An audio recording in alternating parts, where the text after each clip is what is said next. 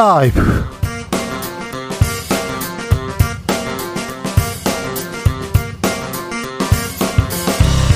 2023년 3월 13일 월요일입니다. 안녕하십니까. 주진우입니다. 국민의힘 당권주자 황교안 전 국무총리 측에서 전당대회 부정선거 의혹을 제기했습니다. 자료를 근거로 내밀었는데요. 실시간 현황이 담겨 있다고 합니다.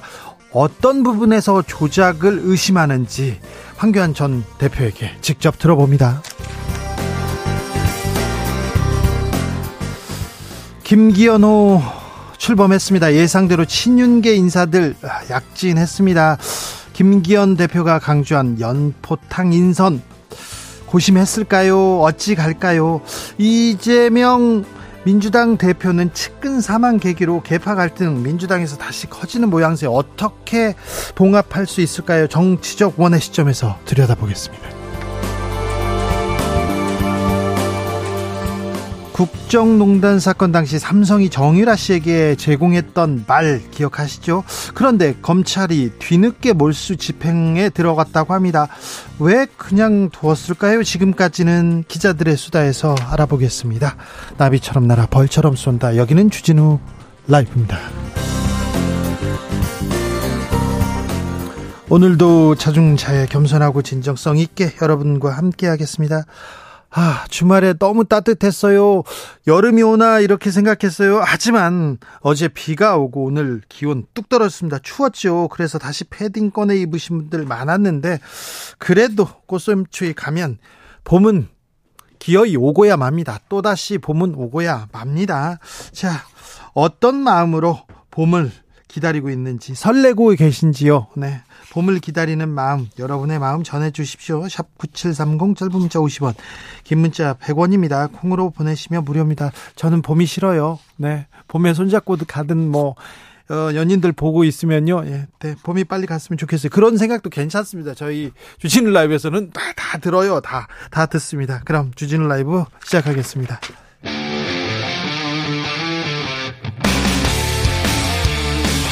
사보도 외길 인생 20년. 주 기자가 제일 싫어하는 것은?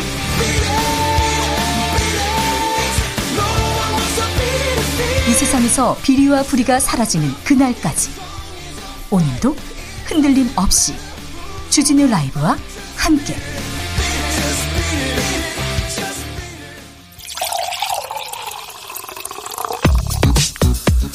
진짜 중요한 뉴스만 쭉 뽑아냈습니다. 주스. 정상근 기자 어서 오세요. 안녕하십니까? 한국 타이어 대전 공장에서 큰 불이 났습니다. 네, 어젯밤 10시경 대전시 목상동에 소재한 한국 타이어 공장에서 대형 화재가 발생했습니다. 어, 이 불로 작업자 10명과 소방대원 1명 등 11명이 연기를 마시는 등 다쳐서 이 병원에서 치료를 받았고요. 이 북쪽 이 공장이 전수되고 타이어 40만 개가 불에 탔습니다. 어제 교통 통제되고 열차도 섰다면서요? 네, KTX 열차가 대전역과 오송역에서 우회 운행했고요. 이 경부고속도로 일부 구간도 통행 제한이 이루어졌습니다. 어, 그러나 지금 현재는 다 정상화가 됐습니다. 주말 사이 지리산에도 큰 불이 발생했습니다. 네, 지난 토요일 날 1시 20분경 이 경남 하동군 화계면 지리산 국립공원에서 산불이 발생했습니다. 예, 산불 특수 진화대원 등이 사투를 벌이며 화재 진압에 나섰지만 이 짙은 안개 때문에 쉽지는 않았었는데요. 어, 다행히 일요일 내린 봄비에 이 화재 발생 23시간 만에 이 진화 작업이 마무리가 됐습니다. 네. 예, 하지만 산불로 민가 세 채가 탔고요. 이 피해 면적은 91헥타르 약 90만 제곱미터에 이르렀습니다. 어, 여기에 진화 작업을 벌이던 61살 산불 진화대원이 숨지는 일도 있었습니다. 어, 그 외에 지난 토요일 하루 동안 이 전국에 10여 건의 산불이 발생을 했었습니다. 아, 봄에 비가 많이 안 와서 그런지 이게 대지가 말라 있고요. 바짝 말라 있는 데다 건조한 상태에서 어, 불이 나는 경우가 많습니다. 각별히 조심하셔야 됩니다. 각별히 어, 유념하셔야 되고요. 산에 가시는 분들, 들에 가시는 분들 어, 불그 담배 그리고 불 조심하셔야 됩니다. 각별히 좀 부탁드리겠습니다. 강제동원 피해자들이 정부의 3차 변제, 제3자 변제안 공식적으로 거부했습니다. 네, 대법원의 배상 확정 판결을 받은 일제 강제동원 생존 피해자 3명 전원이 이 정부가 추진하는 이른바 제3자 변제안 거부를 공식 선언했습니다. 어, 세 분은 미쓰비시로부터 피해를 입은 양금덕 김성주 할머니 그리고 일본 제철 피해자인 이춘식 할아버지인데요. 이 관련 소송 지원단체 및 대리인들이 오늘 오전 일제 강제동원 피해자 지원재단을 방문해서 이런 뜻이 담긴 문서를 전달했습니다. 어, 피해자들은 이 재단은 피해자들의 의사에 반해 제3자가 배상금을 변제하지 않도록 해달라라고 요청했고요. 예. 어, 일본의 불법적인 식민 지배와 직결된 이 기업의 반인도적 불법 행위를 전제로 위자료 청구권을 행사한 것이기 때문에 이 제3자가 함부로 변제하여 소멸시켜도 되는 성질이 아니다라고 밝혔습니다. 아, 피해 생존자들이 지금까지는 일본 정부 그리고 일본 전범 기업과 이렇게 어, 소송을 벌였는데 이제 한국 정부와 벌여야 되는 그런 상황이 된 것 같습니다. 일본 외무상 강제 동원이 아예 없었다. 이렇게 주장합니다. 네, 지난 목요일 열린 일본 중의원 안전보장위원회에서 하야시 요시마사 일본 외무상이 강제동원이라는 표현이 적절한지에 대한 일본 국회의원의 질문에 어떤 것도 강제노동에 관한 조약상의 강제노동에는 해당하지 않는 것으로 생각하고 있다라며 어, 이를 강제노동이라고 표현하는 건 적절하지 않다라는 말을 했다고 KBS가 보도했습니다. 이건 분명한 역사 왜곡인데요. 지금껏 이렇게 강제로 끌려간 사람들이 그렇게 많았는데 피해자들이 그렇게 많았는데 이제 아예 하에 강제동원 없었다 이렇게 얘기합니다. 우리 정부가 한 얘기하고도 지금 말이 안 맞지 않습니까? 네, 우리 정부의 해법인 제3자 변제에 대해서도 일본의 일관된 입장을 훼손하는 것이 아니라면서 일본과의 관련성을 부인했고요. 또 한국 측이 일본 피고 기업의 구상권을 청구하는 것도 고려하지 않고 있다라고 밝혔습니다. 일본에서 성의를 보인다고 했는데 물컵 절반은 일본이 성의로 채운다고 했는데 물컵 절반 어떻게 된 겁니까? 우리 정부는 뭐라고 합니까? 네, JTBC가 이와 관련해서 대통령실 측의 입장을 물었는데요. 이 대통령실 고위 관계자는 어, 우리의 정상회담 파트너는 기시다 총리라면서 이 정상회담 준비에 집중하겠다라는 입장을 밝혔다고 합니다. 정상회담 준비에 집중하느라고 이렇게 역사 왜곡 그리고 일본 외무상의 망언에 대해서는 가만히 있겠다는 얘기인가요? 어, 외교부는 하야시 외무대신은 김대중 오부치 공동선언 등을 계승한다는 입장을 밝힌 바 있다라고 밝혔습니다. 어, 연합뉴스 등에서는 대통령실 측이 어, 국민께 윤석열 대통령의 진심이 잘 전달되기를 바란다라면서 한일 관계 개선을 위한 결단임을 강조했다고 합니다. 한일 관계 개선을 위한 결단. 하... 기대보다는 우려하고 있다. 한일 정상회담에 대해서도 걱정하고 있는 사람들이 있는데 성의, 물컵 이건 어떻게 된 거지? 의문은 더 커져만 갑니다. 이재명 민주당 대표 부모 묘소가 훼손된 일이 있었다고요? 네, 이재명 대표의 부모 묘소가 훼손된 사실이 어제 알려졌습니다. 고인의 무덤 봉분 둘레 네 곳에 구멍이 났고요. 이 두 곳에 뭐 생과 명의 한자 그리고 어뭐 기 또는 살로 추정되는 정체불명의 한자가 적힌 돌이 묻혀 있었다라고 합니다. 아이고 주술 관련된 건가요? 아이고 무섭습니다. 네, 어, 일종의 흙주술이라고 하는데요. 이 무덤 사방 혈자리에 구멍을 파고 흉물을 묻어서 이 후손의 절멸과 폐가망신을 저주하는 의식이라고 합니다. 어, 이재명 대표 측은 함부로 치워서도 안 된다는 어르신들 말씀에 따라 간단한 의식을 치르고 수일 내에 제거하기로 했다라면서 이 본인으로 인해 저승의 부모님까지 능욕당하시니 죄송할 따름이라고 토로했습니다. 박원순 전 서울시장의 묘도 훼손당했는데요.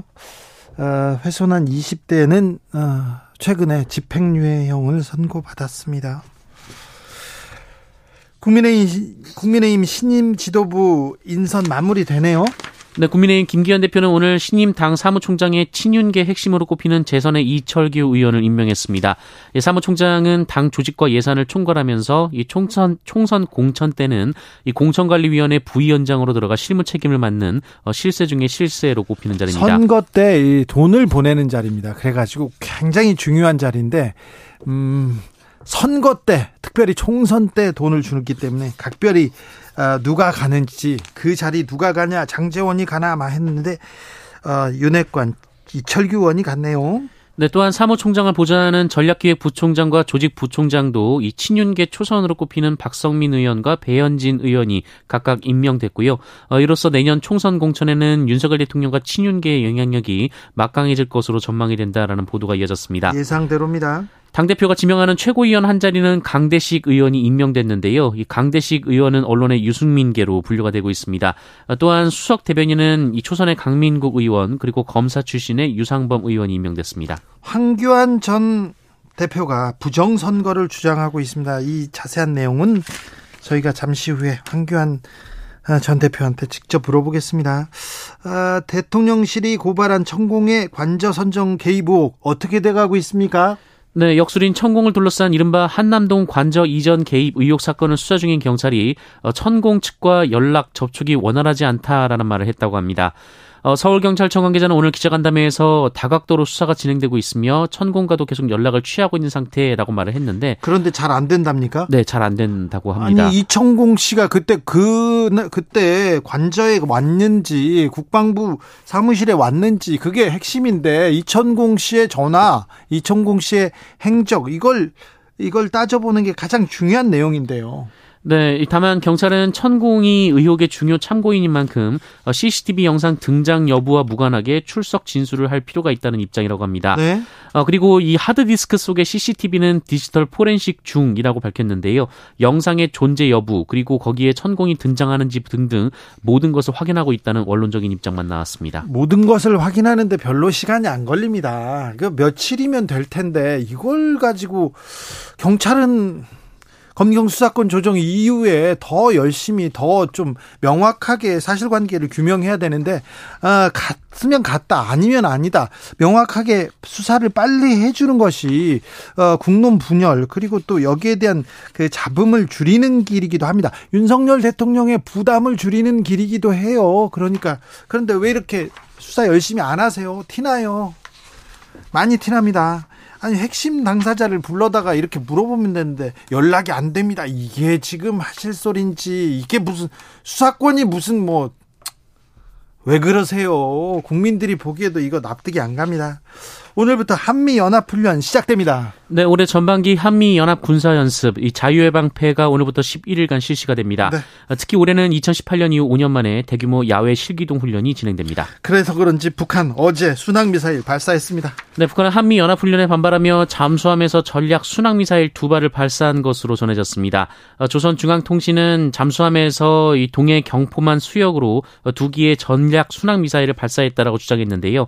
북한이 잠수함에서 순항 미사일 을 발사한 것은 이번이 처음입니다.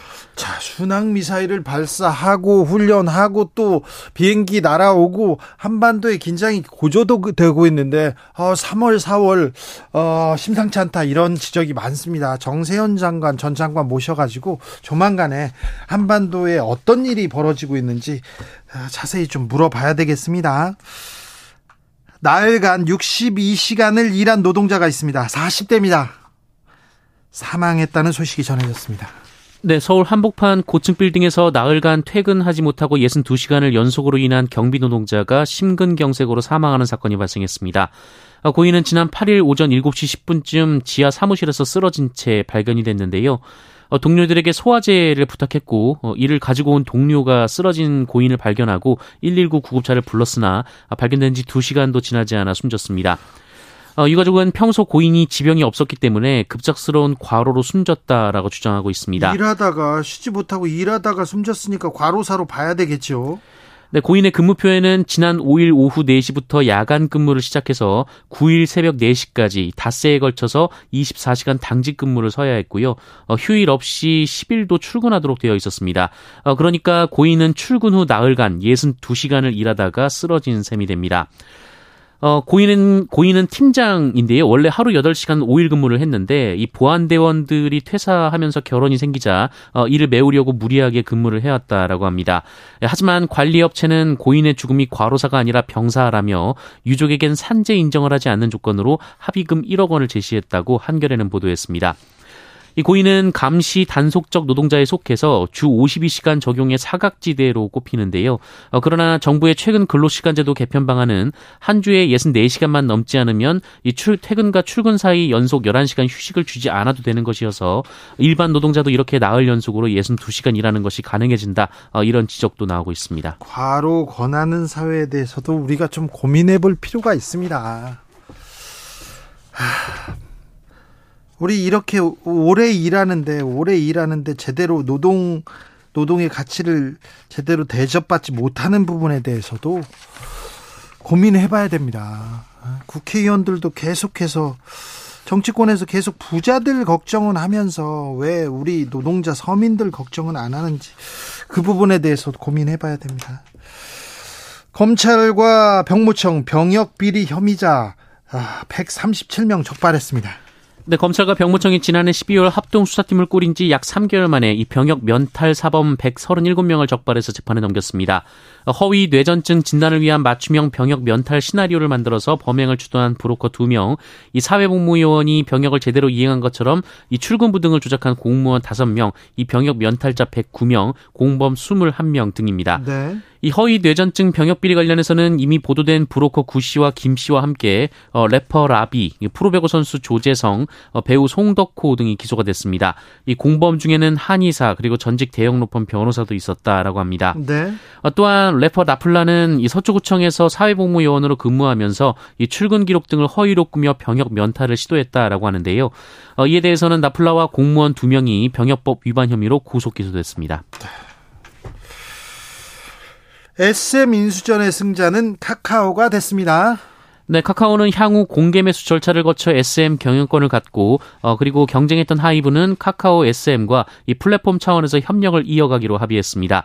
어, 지난달 초 하이브와 카카오가 순서대로 SM 지분 공개 매수를 선언한 뒤 SM 주가가 연초 대비 두 배 넘게 뛰자 양사는 협상 테이블을 꾸려서 합의를 도출해 왔었습니다. 네, SM의 음, SM 인수전 그리고 카카오의 승리는 뭘 의미하는지 그리고 이렇게 인수전이 생기면 어, 주가가 빡 올랐다가 막 갑자기 떨어지지 않습니까? 이거 이때는 어떻게 해야 되는 건지 잠시 후에 저희가 연불리한테 자세히 물어볼 테니까요. 실용 실용 경제 수업 열 테니까 아 제발 좀좀 좀 잠깐만 생각하고 공부하면서 주식을 사셔야 됩니다. 어 옆에서 SM 올랐대. 그러니까 몰래 나중에 기사 보고 따라 들어갔다가 아이고 망했다 이런 분들 너무 많으셔 가지고요.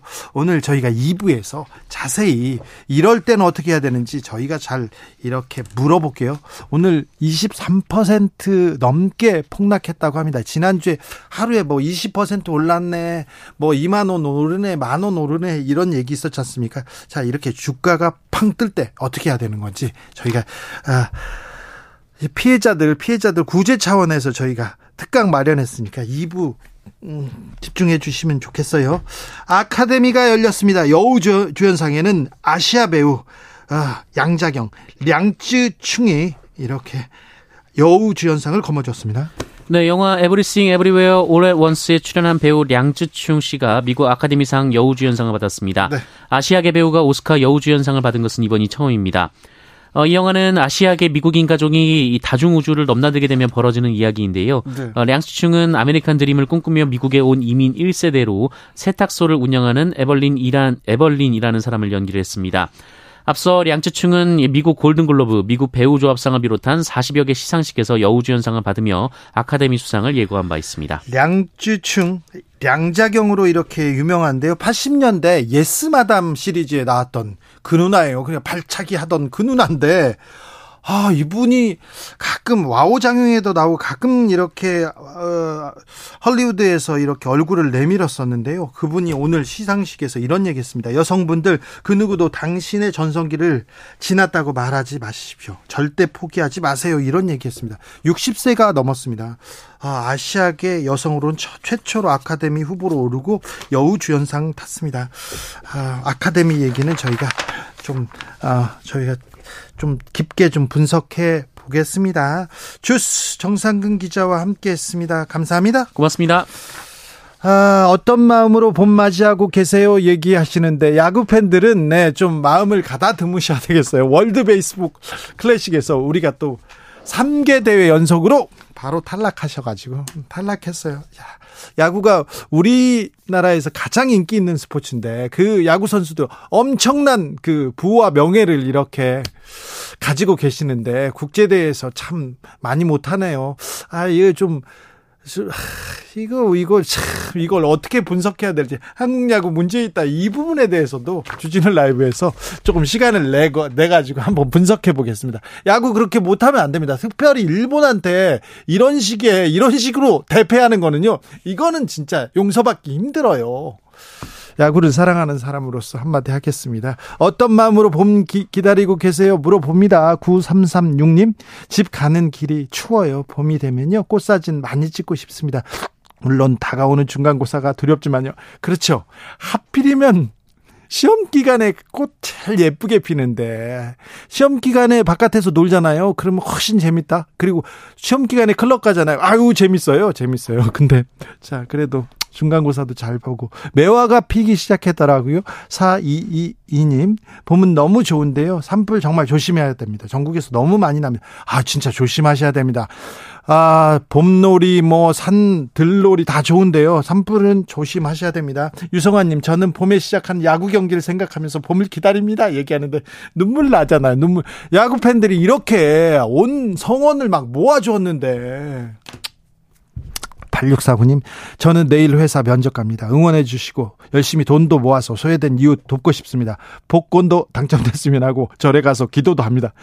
복권 당첨하게 해주세요. 이렇게 절에 가서 빌면은, 아, 이거는 안 되고, 아이, 그, 교회 가서 성당 가서 절에 가서 좀 대승적으로 빌고 복권은 좀 부차적으로 따라오게 그런 식으로 빌어야지 이번에 복권 당첨되게 해주세요. 이건 이 기도는 이게 맞나 이런 생각을 저는 좀 하는데요. 아무튼 회사 면접 잘 되시길 제가 기도하겠습니다.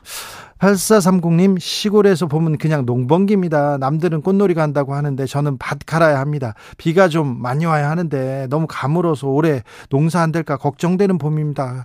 그러게 호남 지역에, 남부 지역에 가뭄이 심하다는데 빨리 비가 와야 될 텐데 어제 그래도 중부 지방에는 비가 좀, 어, 흠뻑 왔는데 그게 좀 봄 가뭄 해갈에 도움이 돼야 되는데 그런 생각 해봅니다. 비가 좀 더 왔으면 좋겠어요.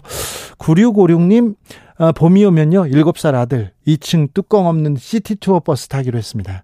아들과 서울 투어 데이트 생각하면서 봄을 기다리고 있어요. 봄은 오고 미세먼지는 안 오면 좋겠는데, 아이고, 진짜 미세먼지가 와요.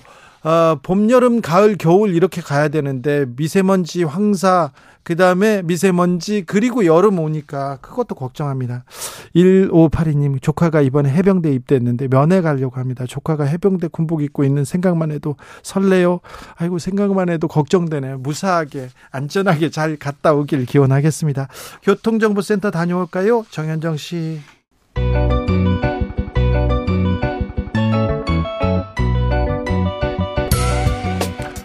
한층 날카롭다, 한결 정확하다, 한편 세심하다, 밖에서 보는 내밀한 분석, 정치적 원의 시점.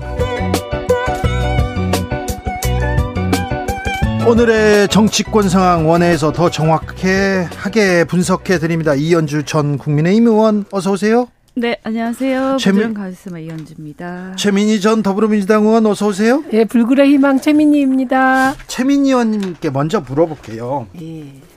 이재명 대표의 전 비서실장 행 사건이요. 네. 어, 근데 당내에서, 당내에서 이 대표 도의적 책임져야 된다. 그게 사람이다, 인간이다. 이런 얘기를 하신 의원이 있는, 있는데, 이런 얘기는 왜 나왔을까요? 그, 근데 그 앞에 전제가 붙어 있어요. 네. 혹시 이재명 대표 주변에서 심리적으로 압박을 줬다면, 아, 이라는 전제가 있어요. 그런데요. 어, 2020년에 네. 이낙연 전 대표의 네, 네. 측근이 어, 검찰 그런, 수사를 네, 받다가 네. 극단적인 선택을 한 경우가 있었는데 네. 그때 당내에서 누가 도의적 책임을 져야 된다, 뭐, 뭐 압박을 했다면 이런 얘기가 나오진 않았잖아요. 네, 없었습니다. 그 당시에는 그 검찰의 무리한 수사 때문이다. 노무현 전 대통령이 떠오른다. 이 얘기를 김종민 의원이 했었어요.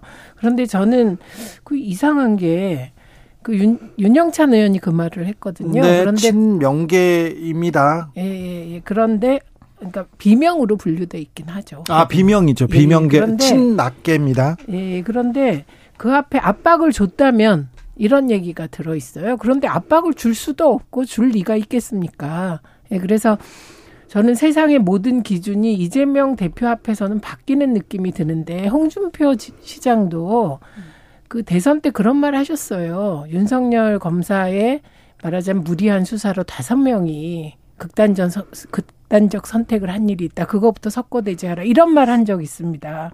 그런데 이재명 대표는 오히려 수사를 받는 당사자인데 이재명 대표에게 그 죽음에 대해서 어쩌고 저쩌고 하라는 건 저는 정말 이건 기준이 왜 이재명 대표 앞에선 바뀔까? 뭐 검찰 주변과 검찰 주변과 국민의힘에서는 그렇게 뭐 공세를 펼 수도 있는데 정치적 네, 공세를 펼 네. 수는 있는데 이런 문제를 가지고도 민주당 내에서 이런 다른 목소리, 아, 특별히 이재명 대표 책임져라 이런 목소리가 나오는 걸 보면 민주당 내가 조금 갈등이 내용이 좀 있나 봅니다. 근데 갈등은 정당의 정당 권력 투쟁하는 데라 갈등은 늘 있습니다. 아, 그런데 아, 어쨌든 이 사안은 저는 검찰의 무리한 수사 때문이고 그리고 이에 대해서 뭐 간접살인 이런 얘기 나오는데 그러면 직접살인 한 사람이 있습니까? 혹시 이 사안에 대해서? 그러니까 저는 정말 무리한 무리한 정치 공세고 지금 이 경우는 10년 동안 검찰의 수사를 받다가 극단적인 선택한 분이 83명에 이른다. 황은하 전 의원이 폭로하지 않았습니까? 그래서 오히려 여야가 검찰의 무리한 수사에 대해서 이런 일이 없도록 재발 방지를 위해서 논의하는 게 맞다고 봅니다. 이현주 의원님 어떻게 보셨어요? 뭐 저는 그 내부 사정에 대해서 잘 모르니까요. 네. 그런데 어쨌든 어 이제 주변에서 자꾸 돌아가시니까 그런 것들이 자꾸 이제 뭉게뭉게 여러 가지 풍문으로 도는 거죠. 예, 어쨌든 굉장히 안 좋은 것임에는 틀림없는데 그게 뭐 이재명 대표한테 뭐 원인이 있다 또는 책임이 있다 이렇게 이일 만한 뭐 그것을 어 탓할 만한 뭐 뚜렷한 그게 보이진 않아요. 그렇긴 한데 그안 좋게 영향 미치는 건 사실이에요. 사람들은 그것을 또 자꾸 연결을 하니까 네. 예, 불리하게 어, 이 불리한 원인이 되는 그 그런 사람들이 보... 아니라 언론과 네 그런 보도가 계속 나오는 네, 데다가 몰아가고 있는 거 나다가 민주당에서도 또 원인 제공을 조금 하고 있다. 어떤 이 네. 민주당의 어떤 의원들 이용 그것을 이제 이용하려고 이용을 하기에는 당내 권력에 좋죠. 어쨌든 간에 네. 불리한 건 사실입니다. 네. 자, 근데요 민주당 정의당과의 관계는 어떻게 돼 갑니까? 지난 주말에 음, 이정미 전, 이정미 정의당 대표가, 음, 뭐, 불미스러운 일이 있었어요? 어, 이정미 대표가 연설할 때, 네. 그 시민들이, 음. 앞에 있던 시민들이, 뭐, 그 야유를 좀 했죠. 예, 예. 음. 그런데 그것을 놓고 이재명 대표 보고 분열의 정치를 했다, 민주당이. 그러면서 사과하라는 겁니다. 근데 이것도 참 저는 어떻게 사과를 하죠? 그럼 그분들이 시민들이 한 행동에 대해서 어, 어떻게 사과를 하라는 것인지 그래서 이미 이재명 대표의 지지자들이 이정미 대표 그리고 정의당을 비방하니 이걸 막아달라 이런 식으로 얘기한 건 아닙니까?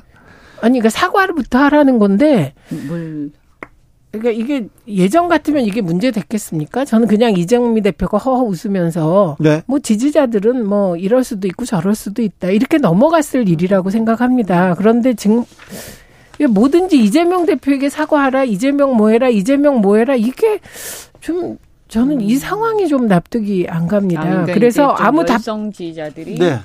일종의 이제 야유를 아, 야유를 했죠. 한 거군요. 근데 야유를 음. 한게 그러면 제 개인적으로 그게 옳았냐 그렇냐 그게 어땠냐 그럼 저는 안 하시고 격려했으면 더 좋았을 거라고 생각합니다. 그런데 지지자들이 우발적으로 한 행동에 대해서 그 그리고 하여튼 깝깝합니다. 아니 근데 이제 제가 이렇게 보면요. 그 우리 우리나라의 우리나라의 이제 보수 정치권은 네. 위에가 좀 문제고요. 위에가 이렇게 기득권 정치 세력이 문제고요. 어, 그런데 밑에는 사실은 이렇게 굉장히 너무 지나치게 수능적이라서 문제예요. 너무 조용하고. 그래요? 네. 네 그냥 이렇게, 그냥 그 조용해요. 그냥 의사 표시가 거의 없어. 네. 죄송한데 이렇게 얘기하면 또 기분 나빠하실 분들도 있다가 의사 표시가 있는 그런 음. 분들 지지자 많은 황교안 전 대표도 있어요. 아 그런 분들도 계시지만 네. 그분들은 소수예요. 소수. 네네. 그리고 이제 사실 그렇게 세지도 않아요. 제가 볼 때 민주당에 비하면 네. 그렇게 세지 않아요.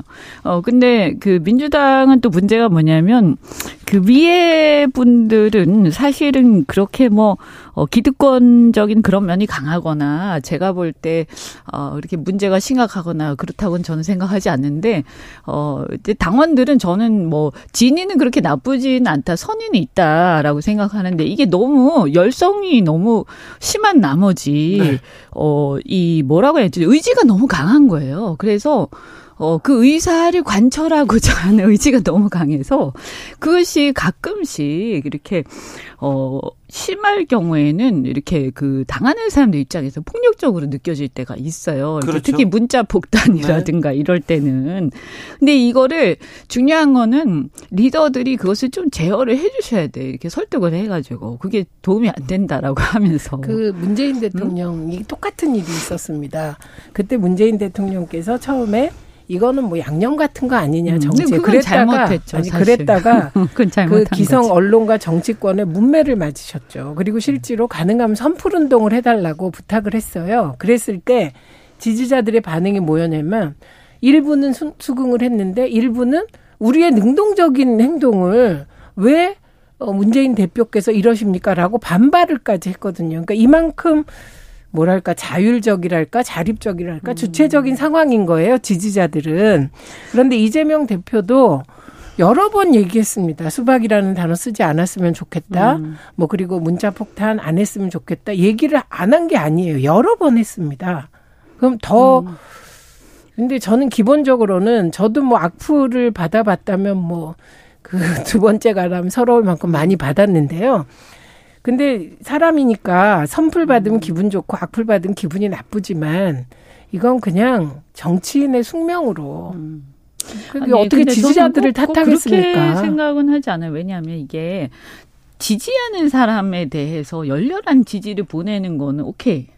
그런데 이제 생각이 다를 수 있잖아요. 다른 주장을 할 수 있거든요. 얼마든지. 음. 그리고 그걸 네. 반대할 수 있어요. 그렇죠. 근데 반대 자신과 다른 의견을 가지고 그 반대 의사를 표시한다고 그 괴롭히면 안 되거든요. 근데 그게 이제 오바를 하면 안 돼. 그 선을 넘으면 안 돼요. 근데 이제 예를 들어서 이게 이제 어 어, 그것을 우리는 반대한다. 이렇게 어떤 집단적으로 어떤 성명을 낸다든지 이런 정도는 괜찮은데 이것이 이제 그 사람이 괴로운 수준으로 이렇게 막 어떤 상황이 되면 안 된다라는 거고 아까 제가 말씀드린 이 보수와 이, 이쪽 이제 민주당과 국힘 쪽에 이 다른 양상이 뭐냐면 예를 들어서 국힘 쪽은 그러니까 정치인이 직접 그런 행동을 하는 거예요. 아까 그 나경원 대표, 네. 나경원 후보 그때 나왔을 때 대통령실 비롯해서 네. 수석 그러니까 나오고 다 나오죠. 정치인들이 직접 집단 린치를 하잖아요. 50여 명에 가까운 의원들이. 그러니까 윤핵관들이 직접 린치를 하지 않습니까? 네. 근데 이제 민주당 같은 경우에는 정치인들이 직접 그렇게 하진 않아요. 제가 이렇게 봤을 때는. 그런데 이제 지지자들이 집단적으로. 근데 그게 더 무서울 때도 있고 또 어떨 때는 그게 또 그것보다 정치인들이 직접 하는 게더 어, 고약할 때도 있고 그 양상은 좀 다른데 저는 어쨌든 둘 다 문제인 것 그, 같아요. 제가 한마디만 음. 기준을 잡으면 될 것 같은데 음. 저는 문자로 의견을 전달하는 거 그건 뭐 할 수 있다고 생각합니다. 다만 욕설이나 인신 공격은 안 했으면 좋겠다. 기준이. 어, 네, 근데 예. 욕설과 인신 공격이 많이 섞여 있다고 합니다. 아니 그래서 그러니까. 그, 예. 그러니까. 그런데 그 부분은 저는 개인적으로 음. 감수하겠다는 거예요. 칭찬받을 때 기분 좋았으니까 음. 과거에. 근데 이게 그리고 또 하나는 집단적으로 오면 저도 문자 폭탄 옛날에 많이 받았는데 네. 이게 예를 들어서 한 10개, 20개 뭐 한 이 정도 오면 괜찮은데 그리고 한 100개까지도 괜찮아요. 근데 한 만 개씩 오면 이거는 거의 폭력으로 느껴지거든요. 아, 그렇죠. 그리고 저도 트윗을 중단한 계기가 됐어요. 네. 너무 심하게 해서 그런데 저는 이 모든 기준은 어쨌든 정치인들은 농부는 밭을 탓하지 않는다. 그런 노무현 대통령의 기본 생각, 이 생각 위에서 판단을 해야 한다고 생각합니다. 그러니까 이제 아니 그러니까 의견은 있잖아요. 그러니까 옳고 그름이라는 게 사실은 정치를 하다 보면 꼭 반드시 옳고 그름이 있는 게 아니라 그냥 의견이 다를 때가 있거든요. 아, 그럼요. 다를 수 있어요. 사안을 그 그때마다 그 사건을 그러니까 바라보는 그냥 제가 볼 때는 이런 있죠. 거예요. 이렇게 자신하고 의견이 다를 때는 아, 그냥 의견이 다르건 나 저 사람 지지 않을 거 이렇게 그냥 하면 되는 건데 그것을 꼭 반드시 관철을 시켜야 되니까 저 사람 어떤 식으로든 꺾을 거야. 이렇게 하기 시작하면 서로 굉장히 피곤해지고 사실은 그렇다고 해 해서 그걸 받는 사람이 생각을 바꾸지도 않고 오히려 더 악화돼요. 사실은 반발 반발심이 생겨가지고. 네. 맞습니다. 아, 지금 아무튼 민주당 지지자도 뭐 강성 극성 지지자고 민주당을 사랑하는 사람이었으니까 그랬을 수는 있으나 정의당과 민주당과의 관계가 조금 아, 좀 냉각되었다. 여기까지 생각해 보면 아 이게 옳았을까 여기까지 생각해야 되는데 뭐 그 생각은 뭐 정치권에 살라고 두시고요. 뭐 네. 앞으로 제가 볼 때는 민주주의의 과제라고 생각을 하고요. 어, 이제 정당 정치가 저는 하여튼 이 당원 정치라든가 이런 것들에 대해서 저는 요즘에는 정말 이렇게 회의가 생겨요. 이렇게 당원을 막 열심히 모집을 하는데 양당에서. 네. 그렇게 당원이 막 많아지면 많아질수록 점점 더 안 좋아지는 것 같아요. 아유, 그거는 아닙니다.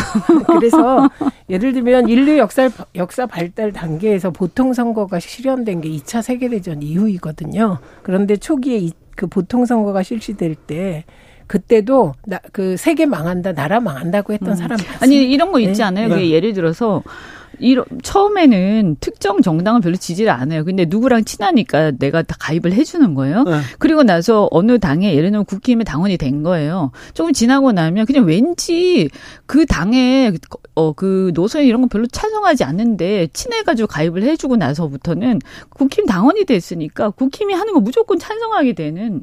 그러니까 그 사람의 문제도 있지만 네. 그런 경향성이 있어요.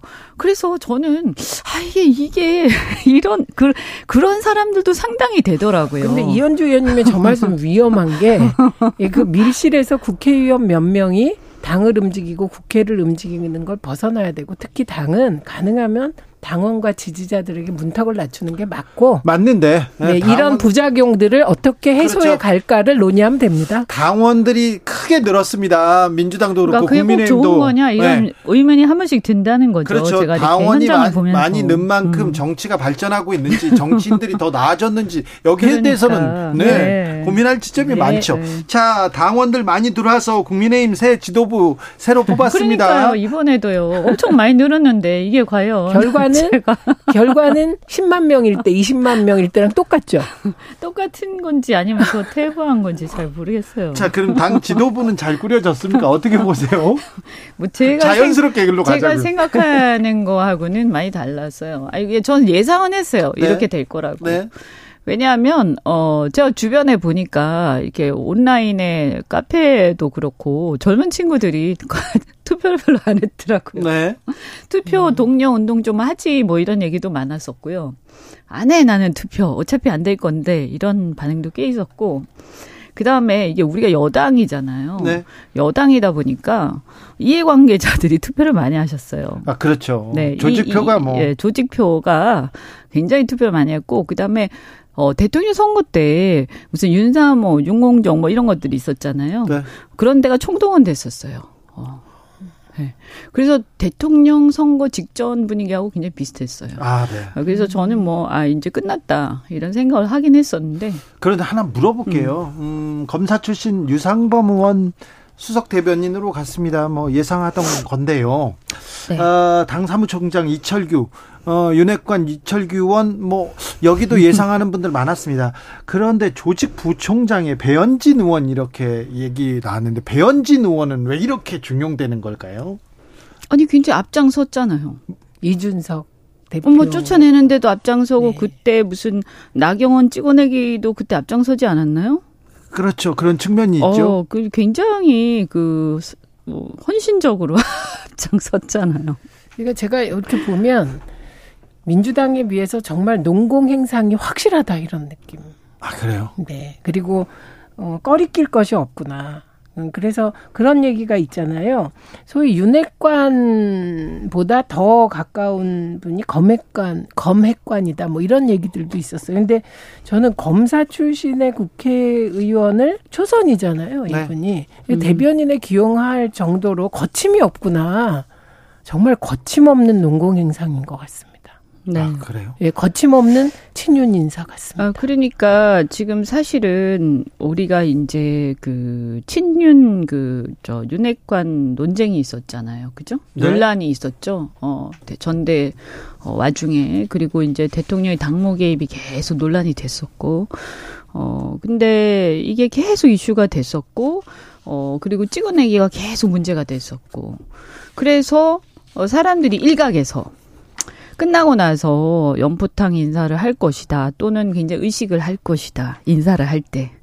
이렇게 예상을 하시는 분들이 계시길래 제가 어, 사실 별로 기대하기 어려울 것이다. 왜냐하면, 어, 그냥 신경 안 쓰고 그냥 할 것이다.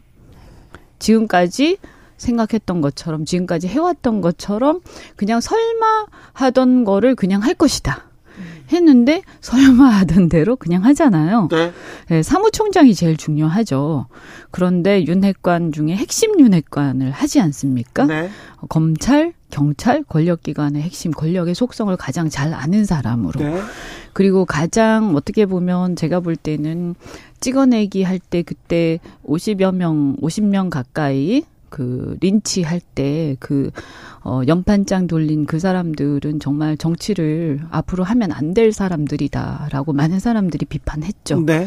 그런데 그 대표적으로 앞장선 사람을 가장 중요한 사무부총장으로 하겠다. 네. 뭐 이런 얘기가 나오고 있고요. 어, 그리고 검찰 정권이다, 검찰 당이 된다. 이런 얘기, 어, 눈치 볼 것이다라고 하지만 그런 거 아랑곳하지 않고 수석 대변인 시키고 있고. 어, 저는 전혀 여론이나 이런 거 신경 쓰지 않는다. 그리고 그런 거 상관없, 그리고 상관 안 쓰는 이유가 그래도 또 여론이 별로 미동도 안 한다. 어, 이런 자신감이 그- 있는 것 같다. 근데 미동 안 하는 건 아니죠. 구체적으로 얘기하기는 어렵지만 컨벤션 효과가 없습니다. 음. 네. 그 이게 이, 이런 것 같아요. 제 언론 보도를 이렇게 그런 보- 측면이 있네요. 예, 예. 컨벤션 효과가 있나? 보통 어, 지도부 있죠. 없습니다. 저는 지- 아니 안 그래요. 음. 오늘 그 아니 구체적으로 그 구체적으로 말할 수는 없는데 그런데 음. 컨벤션 효- 효과가 어, 없다 이렇게 말할 수도 있는데 그런데 지금 사실 지난주에 있었던 각종 악재, 강제 동원 피해자 관련된 제, 그 해법안 이런 부분은요. 그거는 대통령 지지율엔 반영이 되고 있습니다. 되고 있고 그런데 지- 그리고 그 나왔던 여러 가지 악재들은 지금 거의 사라지고 있지 않습니까? 그러니까 그거는 뭐냐 하면 강제동- 그러니까 제가 볼 때 컨벤션 효과가 없다라고 하면 조금 그런 게 뭐 저는 이렇게 뭐 칭찬하고 싶어서 그런 게 아니고요. 어 사실은 뭐 좋은 취지에서 천하람 후보, 안철수 후보 열심히 뛰었지만 열심히 뛰었나? 어쨌든 한교안 후보 같이 뛰었는데 그들이 열심히 뛰어준 덕분에 음. 사실 상쇄되었죠. 그 전에 찍어내기 어 논란이. 그죠?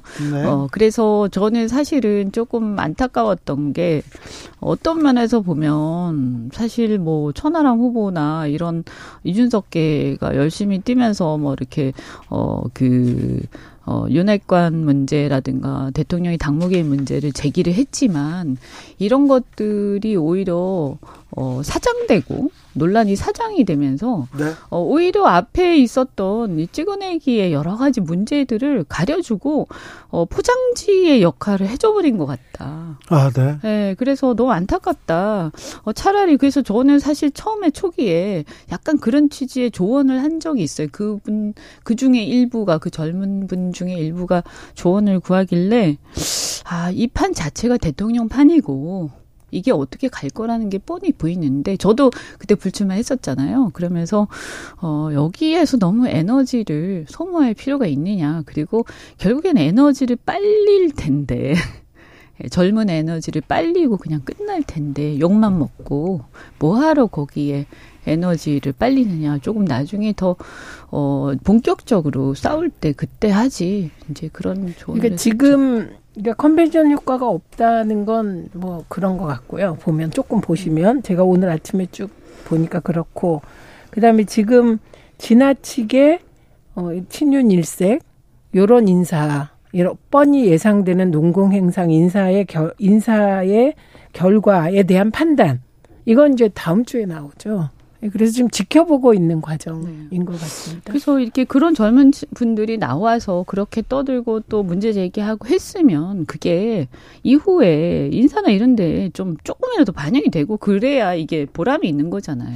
네, 그런데 그 너무 그냥 반영되지 이렇게 않는 것 같아요. 아 그렇죠. 근데 신경을 쓰지 예상은 않는 것 했잖아요. 같아요. 근데 예상을 저는 너무 예상이 됐기 때문에 네. 뭐 하러 그렇게 아 너무 안타깝다. 그냥 너무 젊은 분들이 순진했던 것 같다 이런 아니 생각이. 그러니까 그냥 거침없이 하이킥이라니까요. 음, 그런 것 같아요. 일제 강점기 강제동원 피해자 관련해서 정부가 해법을 냈는데 양금덕 할머니를 비롯해서 피해자들이 우리는 받을 수 없다 이렇게 얘기합니다. 어, 지금 국회에서는 민주당 단독으로 국회 외교통일위원회 회의가 열려 열리기도 했는데요. 네, 올해 아니 이번 주죠. 매우 중요한 한일 정상회담이 있습니다. 하, 어찌 전망하십니까? 우선 저는 음, 박진 외교부 장관이 기자회견을 하면서 했던 말들이 있습니다. 네. 그 우리가 물을 반쯤 채우면 어, 일본이 나머지를 채워주지 물컵의 않을까. 절반을 채울 성의를 보여줄 보이고요. 것이다. 그거. 그다음에 이게 끝이 아니라 새로운 시작이다. 네. 이런 얘기했어요. 예. 그런데 일본에서 나온 반응은 전혀 그게 아닙니다. 외무상은 국회 의회 나가서 답변하기를 네. 강제 노동은 없었다. 그렇게 아예 얘기를 했고 다 끝난 사안이다. 이렇게 얘기를 했어요.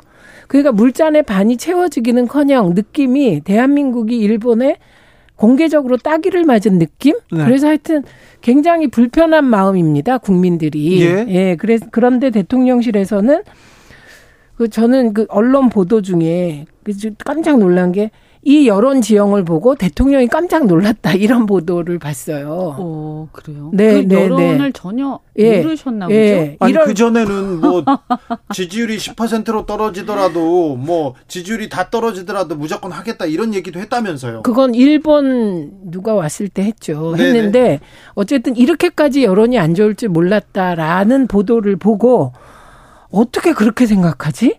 그럼 그 주변에서는 지금 이 사안에 대해서 대통령께 보고를 할 때 그럼 사실이 아닌 것들을 보고했나?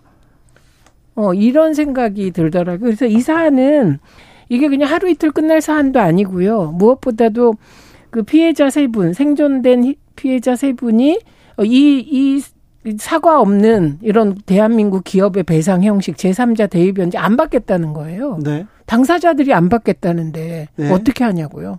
진행되기도 어려워요. 그리고 법적으로도 이게 법 만들어야 되잖아요. 그 법은 국회에서 만들잖아요. 뭐 대법원에서 지금 판결이 끝났는데 거기에 반하는 지금 행정부의 네. 조치이기 때문에 또 이 부분 어떻게 풀어야 될지도 문제입니다. 그냥 안 풀리죠. 안 풀리죠. 예, 그냥 안 풀리기 때문에 어 일본도 그걸 알고 있어요. 그래서 일본이 지금 수출 규제를 그냥 바로 풀지 않고 대화를 재개하겠다 이 정도만 얘기하고 있거든요. 어, 우리가 일본도 알고 있는 거예요. 네. 그다음에 이게 설사 어떻게 억지로 억지로 풀리는 척 하더라도 어 이게 지속 가능하지 않다라는 것도 알고 있고요. 어 문제는 뭐냐 하면 아마 기업들도 어 자기들이 채무가 없잖아요.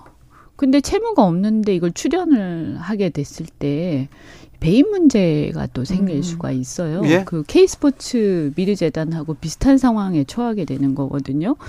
그래서 이게 어 그래서 국회에서 법을 만들어야 된다 이런 건데 국회가 법을 만들기도 좀 애매할 거예요 아마 그래서 결국은 궁극적으로 해결이 안 되는 해결이 안 되는 상황. 그러니까 제가 볼 때 최소한 필요한 건 뭐냐 일본의 사과예요.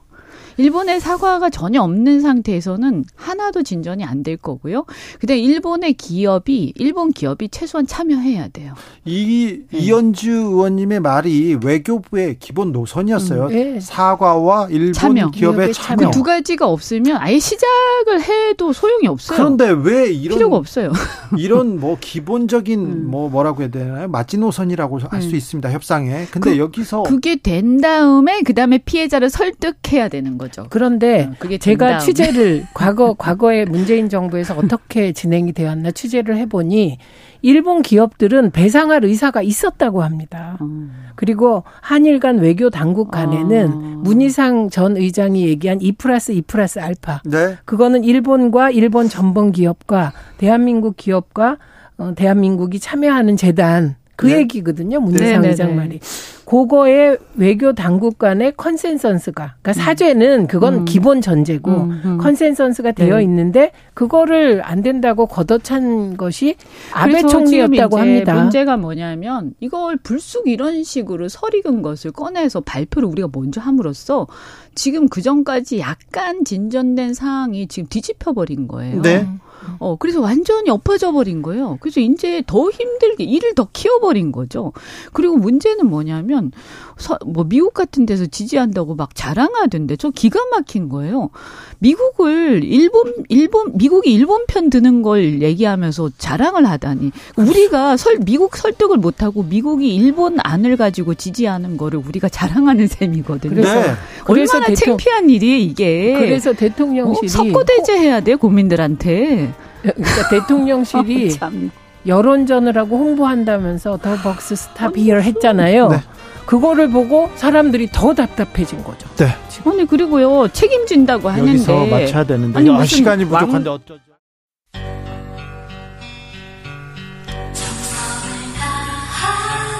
정성을 다하는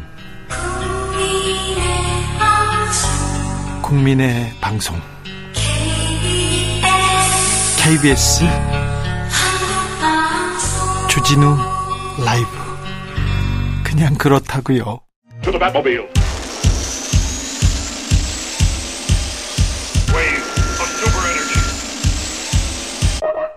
주기자의 1분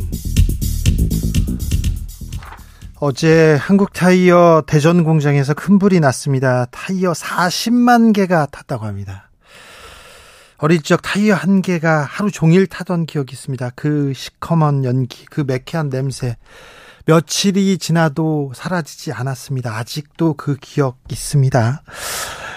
재산상 피해 말고 13시간 넘게 타이어가 타면서 유독가스 이 유독가스의 주변의 새들, 꽃과 나무들 그리고 사람들에게 엄청난 영향이 있었을 텐데 걱정입니다. 특별히 주변의 아이들 호흡기 질환 염려됩니다. 정부가 나서서 대책 세워야 됩니다. 그 책임은 한국 타이어에 반드시 물어야 됩니다. 하늘로 사라졌다고 연기가 이거 다 고스란히 우리 아이들 나무에게 동물에게 다 옵니다. 물어야 됩니다. 음, 타이어 공장 화재 분명 인재였습니다. 회사 측에서는 뒤에서 민노총 때문에 노사 갈등 심했다. 그리고 오너가 없어서 리스크 크다. 이렇게 설명하고 있다고 합니다. 한국 타이어는 수년간 자식들 간의 극심한 경영권 겨- 전쟁이 있었습니다. 아이들이 자식들이요. 아버지 정신 상태를 놓고 하, 마치 개와 고양이처럼 싸웠습니다. 고륙상쟁이었습니다. 그 끝에 차남 조현범 씨가 2021년도에 회장에 올랐는데요. 그런데 조현범 회장 2019년에 구속된 분이었어요. 말씀드렸습니다. 10년간 협력업체한테 매월 500만 원씩 받고 자기 회사에서 200만 원, 300만 원씩 뒤로 이렇게 받아가지고 돈을 상납받아가지고 구속됐었습니다. 그 돈 유흥업소 여주 여, 여정업원 아버지 통장에다가 숨겨놨었어요. 다 걸렸지 않습니까? 오너가 아니면 이 회사에 발도 못 붙일 그냥 그런 전과 큰 전과자였습니다. 그런데 회장에 올랐습니다. 회장에. 조현범 회장은 지난주에 구속됐어요. 지난주에 구속됐다는 말씀 드렸죠. 회사 돈으로 페라리, 포르쉐, 각종 슈퍼카 타고 개인 비용 다 회사 돈으로 처리했다고요. 이런 분이 회사 회장입니다. 노동자들이 가만히 있습니까? 가만히 있겠어요? 가만히 있어야 합니까? 그런데 노조 탓이라고요? 회사가 이런 분이 회장인데 잘 돌아갑니까? 회, 회장 자체가 리스크인데 회장 잘못을 벌하는 게 리스크라고 이렇게 좀 달라졌어요. 경제를 살리려면 범죄자 풀어주라고 계속해서 언론에서 하지 않습니까? 범죄자를 풀어주는 것이 경제 살리는 것과 도대체 무슨 상관인지 저는 모르겠습니다. 그런데 왜 그런 언론 기사가 계속 쏟아지는지 저는 도무지 모르겠습니다. 지금까지 주기자의 1분이었습니다.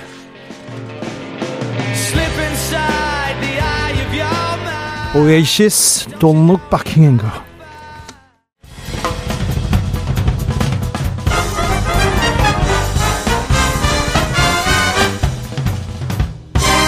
훅 인터뷰. 모두를 위한 모두를 향한 모두의 궁금증 훅 인터뷰 국민의힘은 김기현호 공식 출범했습니다. 그런데 당권 주자였던 황교안 전 미래통합당 대표 이번엔 투표 결과에 대해서 조작 의심된다는 주장이 있었습니다.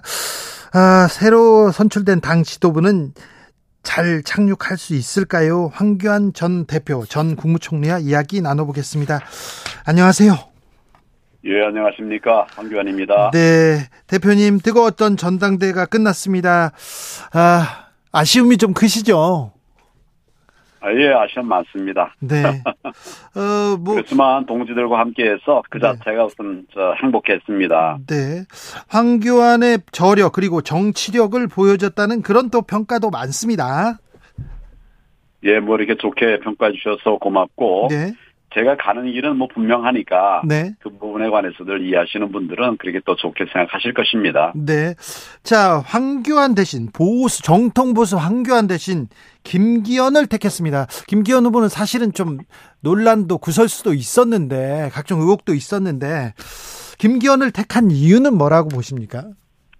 국민들이 결국 저 자유우파를 선택하신 것이죠. 그렇습니까? 그- 그리고 또 이제 당내에서 잘 준비된 김기현 후보를 선택한 것으로 저는 생각을 합니다. 아, 네. 잘 저는 뭐 준비된 당, 음. 예, 당에서 어, 우리 당원들이 듣기 원하는 이런 얘기보다는 우리 네. 미래를 향해서 나가야 된다고 하는 얘기를 계속 했으니까 네. 그 점이 좀 부담될 수도 있을 것 같아요. 예. 근데 윤핵관 그러니까 윤석열과 가까운 사람 윤석열의 힘이 입김이 실린 사람이 뭐 표를 가져갔다 이런 얘기도 있지 않습니까? 지금 대통령은 대한민국 대통령 아닙니까? 예.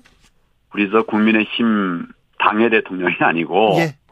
그래서 대통령은 뭐 대통령의 소신대로 나라를 살리고 또 민생을 지키기 위한 모든 걸 다 할 수 있죠. 네. 근데 그게 뭐 어떤 사람이 한쪽에 많이 몰렸다, 덜 몰렸다 이렇게 에, 말하는 것은 에, 뭐 적당한 말은 아닙니다. 제가 네. 저 박, 박근혜 대통령 때, 네.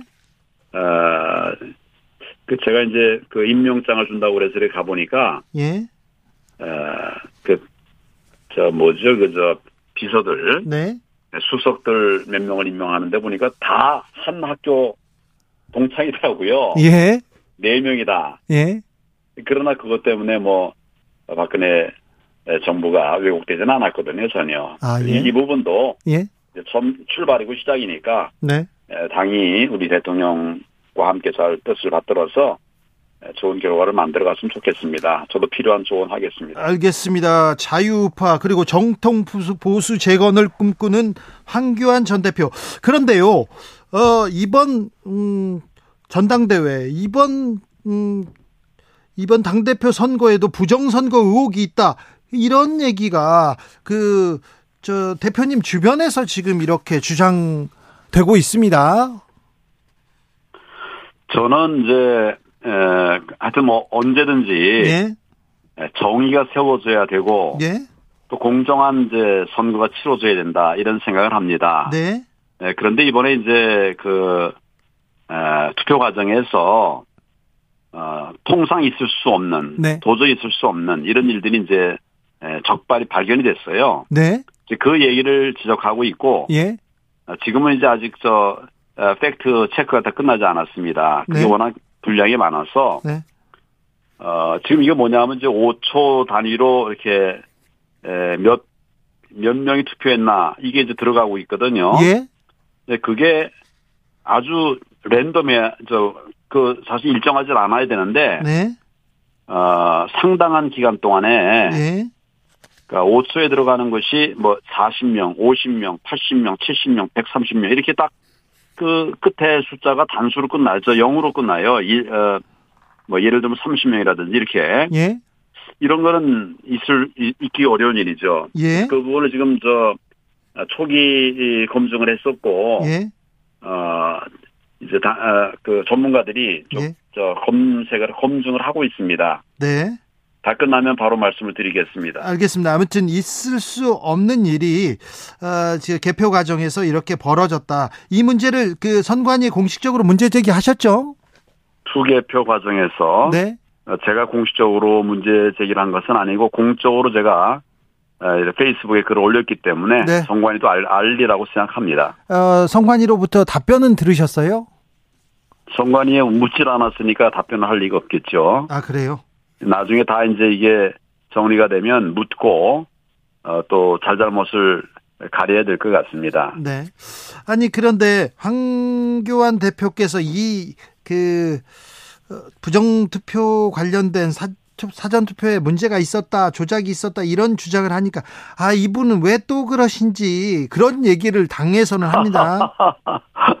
그러니까 네, 저는 이제 평생을 검찰에 있으면서 네, 공안 사범 공안 사범으로서 이제 이 선거 사범을 단속했던 사람이거든요. 그렇죠. 그랬던 사람이 있습니까? 네, 아니 뭐어 공- 모르니까. 네, 예.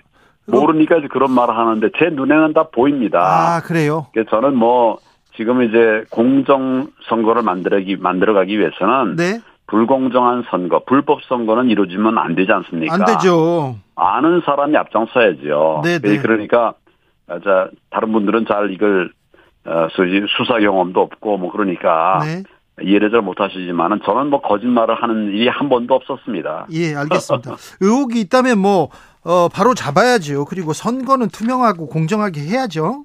맞습니다. 네, 네. 저 김기현 호가 이렇게 출범했습니다. 음.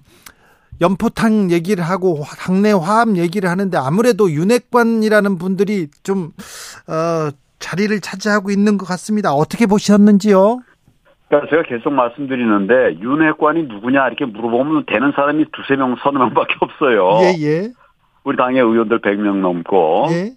그래서 나는 어떻게 뭐, 그 네이밍을 하는 것은 썩 적, 적절한 방법은 아니라고 생각하고 예. 의원들 각자가 예. 자기 소신에 따라서 판단하고 뭐 선호하면 따라가고 뭐 네. 이래 하는 거죠. 근데 저는 자꾸 이제 뭐 개파 정치를 얘기를 하는 이 부분에 대해서 굉장히 좀 못마땅합니다. 사실은 예, 예. 당에 뭐 몇 명 되지도 않는데 네. 뭐 윤핵관이 있고 무슨 뭐 친모가 있고 친 이가 있고 친박이 뭐 이 자체가 이제는 좀 청산돼야 될 구태라고 저는 생각을 하고 있습니다. 네, 알겠습니다. 그런데 경선 기간 동안 김기현 대표 대표 대도 어, 이렇게 제대로 수행할 수 있겠냐 하면서 어, 울산 땅 의혹 이렇게 계속 언급하셨지 않습니까? 그런데 예. 어, 이 의혹은 어떻게 될 것 같습니까? 김기현 후보는 또 어떻게 될 것 같습니까? 지금 이제 우리도 우리지만 네. 민주당에서 뭐 조사를 하고 있지 않습니까? 그러고 있죠. 예, 그러니까 그냥 이제 정 그냥 뭐 유야무야 하지는 못할 것 같아요. 같아요. 네, 아마 김기현 어, 대표께서 네, 아마 있는 사실들을 잘 정리해서 국민들에게 이해를 구할 것이고 예, 뭐 그게 성공하면은 뭐 성공한 대표가 되는 거고 네, 국민들이 납득하지 못하면 뭐 좀 정말 깊은 어, 사과와 뭐 성찰이 필요하겠죠. 네. 어, 김기현호 이 당내 화합을 이룰 수 있을지는 조금 의문부가 찍히는 건 사실입니다.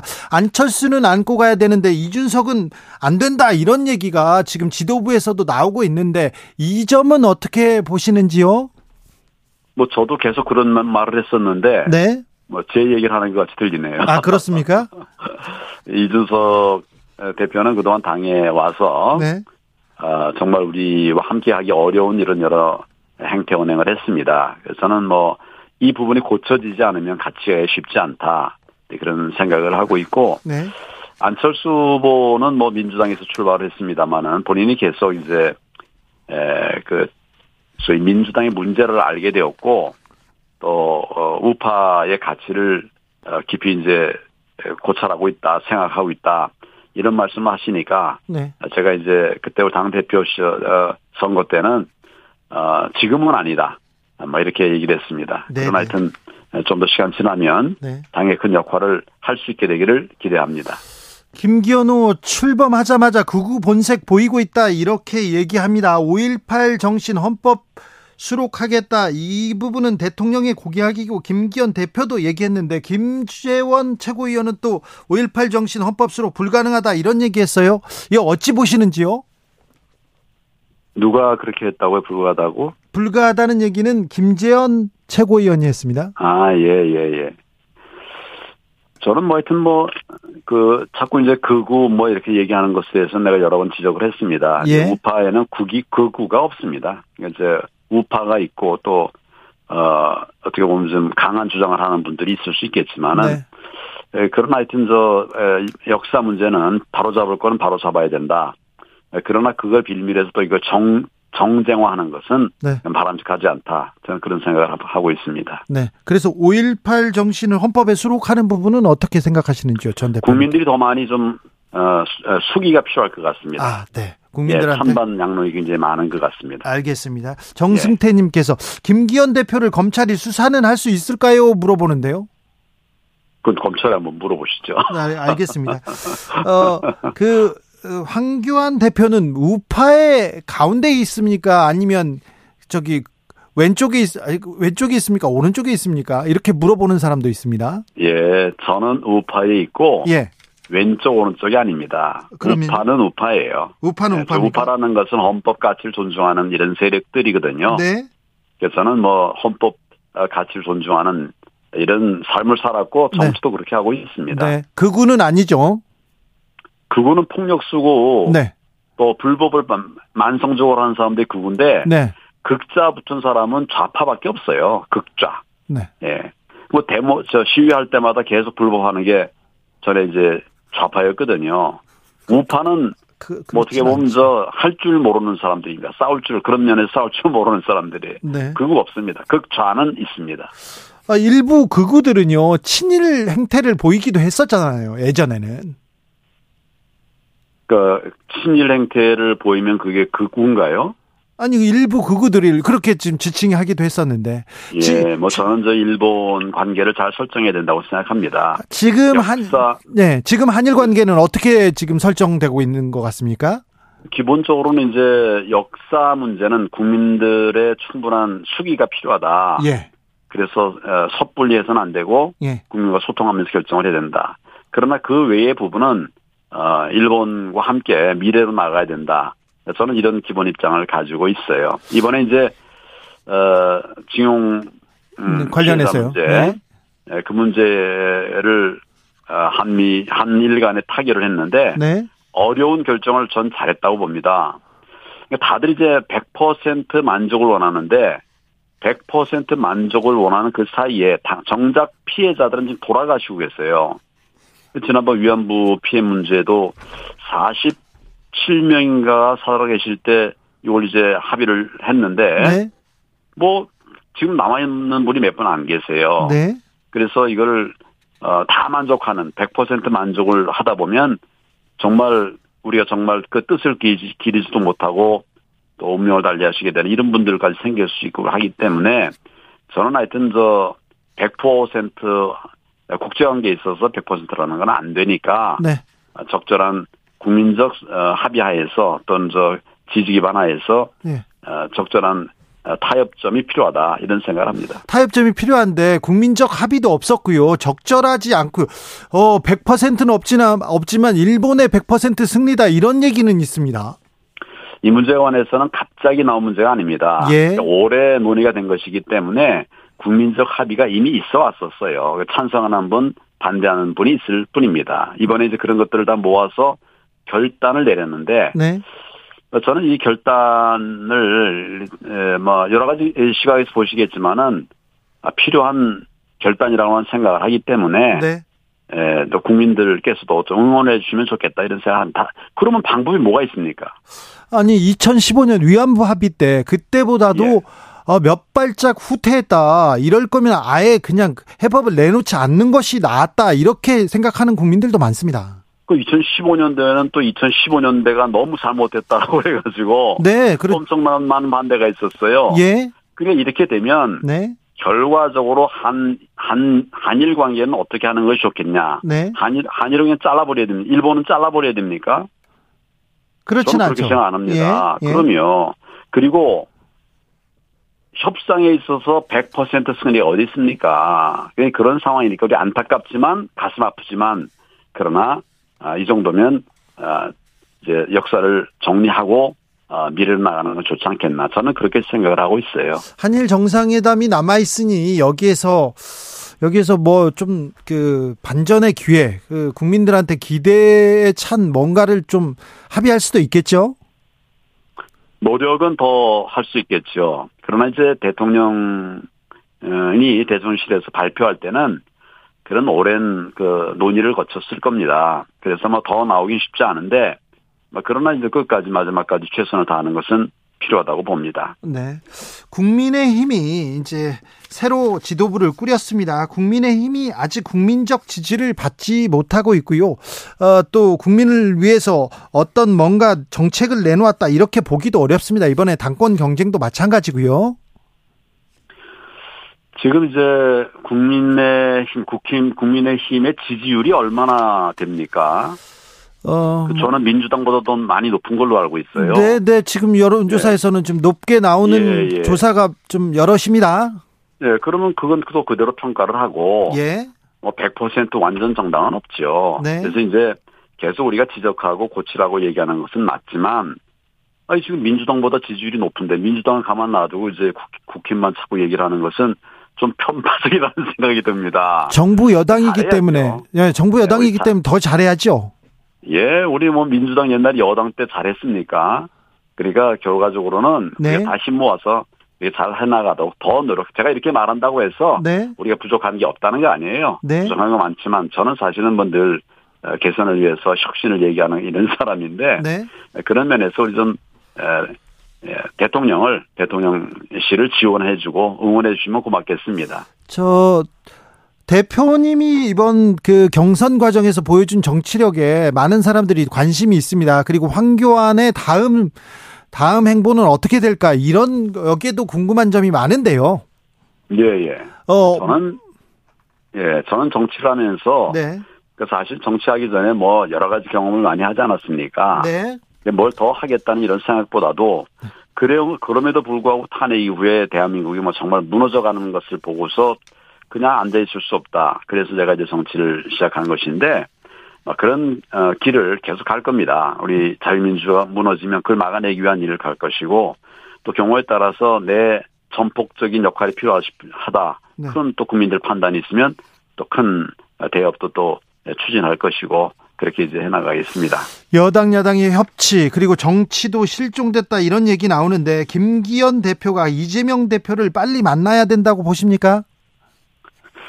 근데 이재명 대표는 그 대표직을 제대로 수행할 수가 없는 없, 없는 상황입니다. 제가 볼 때는 뭐 지금 저 상당히 중한 죄로 어 구속 영장이 청구됐다가 물론 이제 불체포 특권 저는 뭐그 불체포 특권도 이제는 없어져야 된다고 생각하는데 그걸로 빠져나왔습니다만 조만간 구속된다고 저는 봅니다. 근데 뭐 저 야당 여당 대표가 아, 만나고자 하는 이것보다는 좀 민주당 전반과 민주당의 어, 뭐 정, 정통성을 가지고 있는 이런 어, 세력들과 어, 좀 새로운 협의를 해나가는 것이 필요하다고 생각합니다. 네, 만나고 자시고는 너무한 것 같고요. 아무튼 이재명 대표와 만남이 별로 필요 없다. 새로운 민주당 과 얘기해야 된다. 이렇게 보시는 거라고요? 저는 그렇게 보고 있습니다. 네. 그러면 이재명 대표와 대통령과도 만나는 게 의미가 없다고 보시는 건가요? 아니 이제 이재명 대표는 곧 전 제가 볼 때는 아무리 생각해도 조만간 구속됩니다. 구속될 분하고 같이 만나가지고 얘기하는 것이 적절치 않지요. 그러니까 그 다음 세대들, 다음을 이어갈 분들하고 어, 논의하는 것이 필요하다고 생각합니다. 음, 저 당선 1년이 지났습니다. 윤석열 대통령. 어, 그런데 아직 국민적 지지는 그렇게 그 높지 않은 것 같습니다. 국민들이 예. 예, 아직 믿업지 아, 못하다 이런 시선도 보여주는데요. 앞으로 어떻게 국가를 앞으로 어떻게 국민들한테 어, 보여줘야 된다고 생각하십니까? 본인이 잘할 수 있는 게 있습니다. 그래도 잘한 것 예. 이런 것들은 이런 것들은 그런 것에 집중을 하고 네. 또 본인이 이제 경험이 많, 없거나 부족하거나 이런 부분들 많이 안 있겠습니까? 네. 이런 부분은 이제 우리 에, 당의 여러 어, 전략가들이라든가 정책 에, 전문가들과 함께 논의해가면서 만들어가면 만들어가는 것이 필요하다. 혼자서는 다 하기 어렵습니다. 네. 솔직히 해보니까 그래서 본인이 잘하는 것에 집중을 하고 네. 또 본인이 경험이 없는 부분은 어, 다른 에, 동지들하고 함께 나가는 이런 지혜를 발휘해 주셨으면 좋겠습니다. 알겠습니다. 황교안 전 총리께서 어, 국민의힘이 민주당보다 지지율이 높다 이렇게 얘기하셨는데요. KBS가 한국 리서치에 의뢰해서 지난 5일에서 7일까지 조사했습니다. 어, 국민의힘은 36.7%, 민주당은 33.3% 기록했습니다. 자세한 내용은 KBS 홈페이지 그리고 중앙선거 여론조사 심의위원회 홈페이지 참조하시면 됩니다. 어, 전당대 과정에 투표가 조작될 수 있다는 황교안 전 대표의 주장은요. 중앙선관위에서 발표가 나오면 진위가 밝혀지면 다시 한번 전해드리도록 하겠습니다. 그때 또 예. 말씀 나누겠습니다. 예, 예, 감사합니다. 지금까지 황교안 전 수고하셨습니다. 국무총리였습니다. 정치 피로, 사건 사고로 인한 피로, 고달픈 일상에서 오는 피로. 오늘 시사하셨습니까? 경험해 보세요. 들은 날과 안 들은 날의 차이. 여러분의 피로를 날려줄 저녁 한 끼 시사. 추진우 라이브.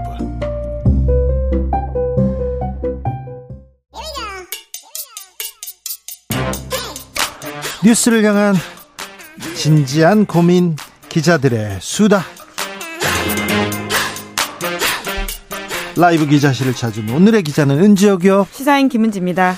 오늘 준비한 첫 번째 뉴스부터 가보겠습니다. 네, 검찰이 뒤늦게 말몰수에 나섰습니다. 말몰수요. 국정농단 때 그 말 논란 그런 거 말인 거죠. 네, 맞습니다. 마장 마술용 말이었던 라우싱이 그 대상인데요. 네. 정유라 씨가 탔던 말입니다. 네. 이 상황을 좀 설명드리기 위해서는 시계를 좀 많이 뒤로 돌려야 되는데요. 네. 2014년입니다.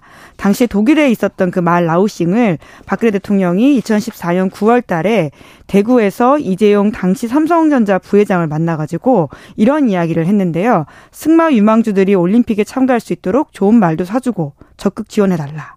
이제 이에 따라 삼성이 전, 정유라 씨에게 사- 말을, 사주기 사주려고 위해서 아주 노를 노력하죠. 네, 그 이 말만이 아니라요. 여러 가지 말들을 샀었는데요. 그 중에 하나입니다. 네. 라우싱이요. 라우싱. 라우싱 같은 경우에는 이제 한국 돈으로 7억 정도 하고요. 비타나 V 있었죠. 네, 더 비쌉니다. 3배 가까이 되고요. 살시도라는 말도 이제 7억에 좀 가까운 금액인데요. 자, 삼성이 사서 최서원 씨 그러니까 정유라 씨한테 이렇게 제공했습니다. 이게 이게 뇌물인 거죠. 네, 이제 그 당시 뇌물이다라는 논란이 있었고요. 굉장히 치열하게 삼성과 최선 최서원 씨 사이에서 다퉜던 사안입니다. 다퉜는데 뇌물로 대법원에서 확정이 됐습니다. 그리고 법원에서 확정됐습니다.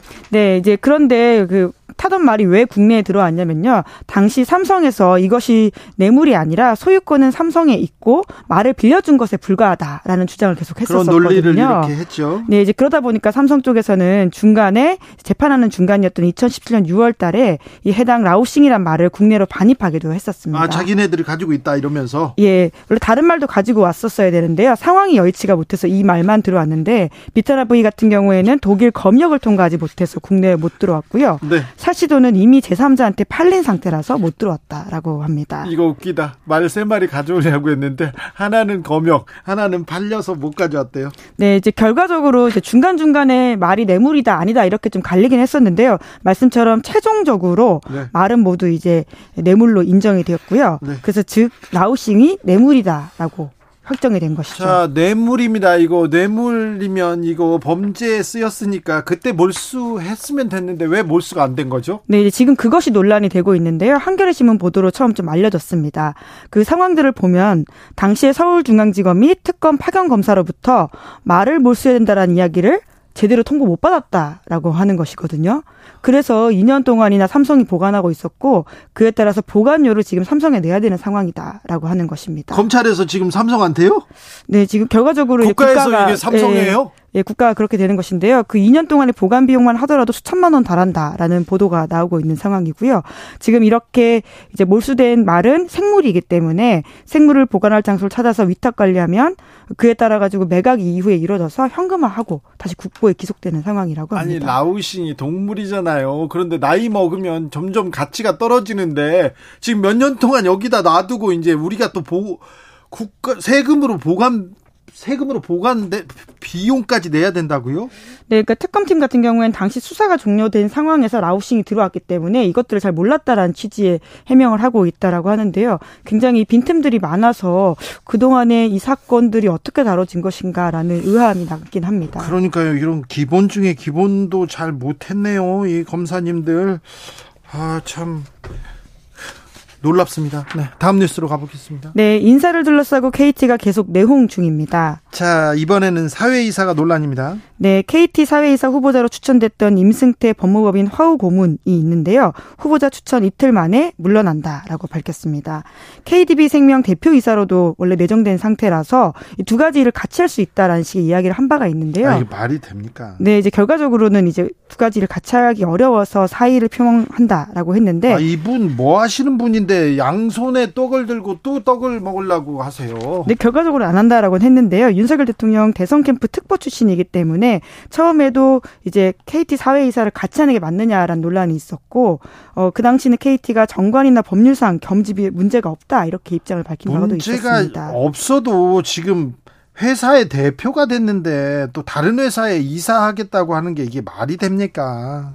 네, 이제 뿐만 아니라 윤정식 한국 블록체인 협회 부회장 같은 경우에는요, KT 계열사인 KT 스카이라이프 TV 대표로 내정된 바가 있는데, 네. 이 또한 비판이 있었습니다. 왜냐하면 윤석열 대통령과 서울 충암고 동문이기 때문인데요. 아이고. 오늘 이제 개인적인 사유로 사의를 표명하면서 그렇게 되진 않은 것으로 결정됐습니다. 네. 뭐 아는 사람 쓰고 측근 쓰는 건 알겠지만 이거 너무하는 거 아닌가 이런 얘기 나옵니다. KT 대표 선임 문제 계속해서 잡음 이어집니다. 네, 지난주에 관련된 소식을 전해드린 바가 있는데요. 최종 후보로 윤경림 사장이 확정이 됐습니다. 네. 근데 마지막 절차가 주주총회 이거든요. 그래서 주주총회에서 그냥 도장 찍으면 다 끝난다 했는데 네, 그런데 이제 2대 주주인 현대차 그룹에서 찬성을 하지 않을 것 같다라는 보도가 나오고 있습니다. 왜 갑자기 이대주주 현대차에서 이렇게 들었을까요? 네, 이런 보도가 나오고 있는데 대표이사나 사회이사 선출에 대주주 뜻이 반영돼야 된다라는 의견을 전했다라고 하는 것이거든요. 대주주는 국민연금입니다. 네. 아무래도 정부 입김에서 자유롭지 못하는 곳인데 이곳에서 지금 말을 못하니까 국민연금에서 뭐라고 할 것이다 이렇게 했는데 국민연금이 빠지고 이대주주가 나섰네요. 네, 이곳에서 이제 좀 부정적인 의견을 표명할 수도 있다라는 의견이 나오고 있다 보니까 현대차가 먼저 이런 이야기를 하는 것이 아닌가라는 이야기도 있는데요. 결과적으로 지금 대표이사 선임 안건 통과가 불투명할 수도 있다라는 보도가 계속해서 나오고 있습니다. 지금 음, 윤경림 저 KT그룹 이 회장이 차기 아, 아직은 내정자죠. 아, 차기 예. 대표이사가 어, 이 KT 그룹 사람입니다. 그리고 예전부터 여기에 이 몸을 담았다는 사람인데 네, 지금은 사장이고요. 이제 회장이 네. 될 예정자인데요. 그런데 그런데 이 현 정부에서 어, 이 내부 사람이 승진하는 걸 원치 않는다 해서 지금 잡음이 많다가 많은데 그 잡음 속에서도 윤경림 사장이 회장 후보로 이렇게 에, 선출이 됐어요. 그러자마자 이제 이때 주주총회에서 이제 도장을 찍어야 되는데 주주총회에서 도장을 찍어야 되는데 국민연금이 나서면 어 정부에 입깁니다 이렇게 바로 말이 나오니까 지금 이대 주주가 나선 거 아니냐 이런 오해를 받고 있습니다. 고발도 있었어요? 네, 이제 과정상에 매끄러지 못했다라는 식의 이야기들을 계속하고 있다라고 알고 있는데요. 시민단체 같은 경우에는 지금 현 대표와 그리고 대표 내정자에 대해서 일감 몰아주기 했다라는 의혹으로 고발을 했거든요. 아, 이것도 좀 냄새가 난다. 이런 사람들도 많습니다. 네, 지금 이제 이러한 검찰 수사에 대해서는 KT 흔들기 아니냐라는 의심의 눈초리가 있는 것도 사실이고요. 관련 보도도 꽤 있습니다. 네. 왜냐하면 앞서 선례가 있었기 때문인데요.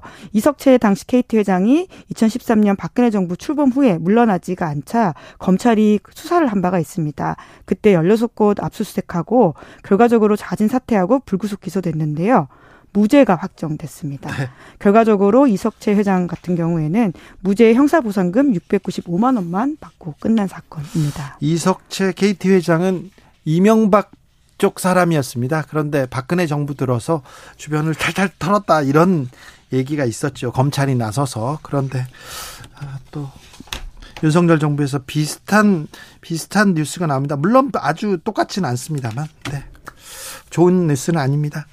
마지막으로 만나볼 뉴스는요? 네, 사우디와 이란이 관계 정상화에 들어갔습니다. 아, 네. 중동의 역사가 다른 쪽으로 이렇게 풀리기 시작합니다. 중국이 중재를 했습니다. 네, 특히 장소가 더 이게 주목을 받고 있는 상황인데요. 네. 두 나라는 2016년 1월 이후에 7년 만에 관계 정상화에 들어갔었거든요. 네. 그런데 특히나 이제 장소 같은 경우에는 중국의 전 임- 전국 인민 대표 대회가 열린 베이징에서 진행됐다라는 사실 때문에 전 세계에 눈길이 쏠리고 있는데 네. 이란과 사우디 같은 경우에도 이렇게 성명 냈습니다.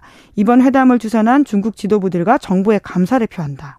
그리고 우리한테 이름이 익숙한 왕이 있지 않습니까? 네, 중국. 외교 사령탑인데요. 지금은 아닌데 이번 베이징 대화는 중국과 사우디, 이란 3국 지도자들의 공감대를 기초로 추진됐다. 중요한 성과를 거뒀다. 이렇게 자평했습니다. 자, 미국과 중국이 지금 첨예하게 대립한 상황에서 사우디와 이란 그러니까 아랍의 맹주들이 중국과 이렇게 밀월 관계를 보이는 거 아니냐 눈길이 끕니다. 네, 이제 외신이 그런 식으로 평가를 많이 하고 있습니다. 이번 합의로 미국이 수세에 몰렸다라는 식의 보도인데요. 네. 특히 이제 좀 눈길을 끄는 표현은 이것인데 어, 사우디가 조 바이든 미국 행정부에 뺨을 때린 격이다라고 해서 미국 싱크탱크 브루킹스 연구소에서 부국장이 월스트리트저널에 이렇게 분석을 했습니다. 그렇습니다. 주로 아랍의 평화를 외치는 거는 또 아랍의 이익을 외치는 건 미국이었는데 미국이 사우디와 관계가 좋지 않아요. 그런데 여기에 중국한테 한 발짝 더 간 모양새니까 네 바이든 조 바이든 대통령한테는 좀 심각한 외교적 타격이라고 볼 수 있죠. 네, 인권 문제 오랫동안 제기했었는데요. 그럼에도 불구하고 사우디를 자- 직접 방문하면서까지 관계 회복을 했던 바이든으로서는 좀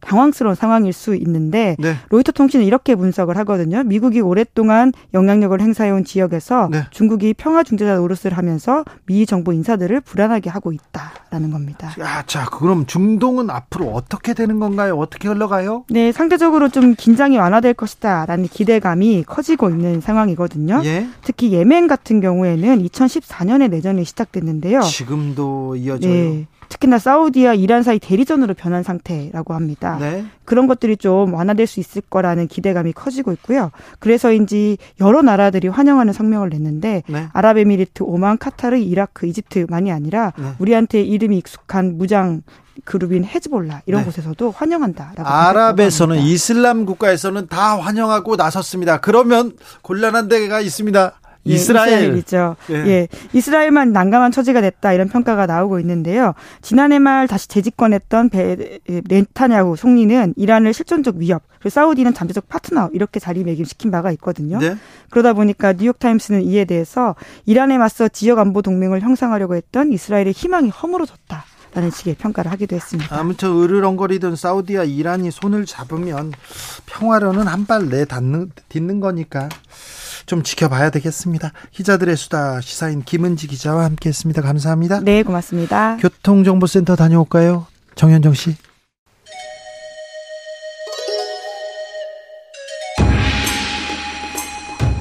빛보다 빠르게 슉슉 바람보다 가볍게 슉슉 경제 공부 술술 경제를 알아야 인생의 고수가 된다 경공술 경공술 오늘 주라의 경제 선생님은 염승환 이베스트 투자증권 이사님입니다. 어서 오십시오. 네, 안녕하세요. 네, 염블리 염승환 오셨습니다. 실리콘밸리 은행 여기 얘기부터 해야 됩니다. 지금 어뭐 월요일에 폭락 올 것이다. 뭐 좀 걱정하는 사람들이 많은데요. 네. 오늘 근데 주식시장 올라버렸어요. 오히려. 그래요? 예. 아니 주말만 해도 그러니까. 이거 큰일이다. 최고 악재다. 이거 엄청 네. 큰 은행이라면서요. 이게 이제 미국에 좀 잠시 소개해드리면 이게 미국의 16대 은행이에요. 16번째. 엄청 큰 은행인데요. 그러니까 이제 뭐 우리나라에선 그때 신문 보니까 한 뭐 기업은행 정도 되지 않냐 크기가 뭐 그 정도 보고 있는데 네. 이게 자산 규모가 한 240조 원 정도 되는 은행인데 파산했다면서요. 그 미국 역사상 은행 중에 두 번째로 가장 큰 은행이 이제 파, 파산을 한 거죠. 네. 그래서 굉장히 좀 충격이 좀 있었고 여기서 이제 주말 사이에 왜 이렇게 좀 그 사람들이 불안해했냐면 네. 여기에 주요 고객들이 대부분 그 실리콘밸리는 스타트업 기업들이에요. 네. 이렇게 뭐 벤처 기업이나 네. 바이오 투자하고 이런 기업들이 이제 뭐 열심히 뭐 펀딩 받거나 이래서 번 돈을 요 실리콘밸리 은행에 많이 넣어놓은 거지 예치를 해놨는데 네. 이게 예금자 보호법에 의하면 25만 달러 이상은 이제 보호가 안 됩니다. 네. 안 되는데 대부분 그 이상 예치를 해놓은 거예요. 어 그렇죠. 근데, 근데 만약에 그러면 이 회사가 이제 파산을 하면 못 돌려받잖아요. 네. 그러면 이게 여기서 끝날 문제가 아니고 네.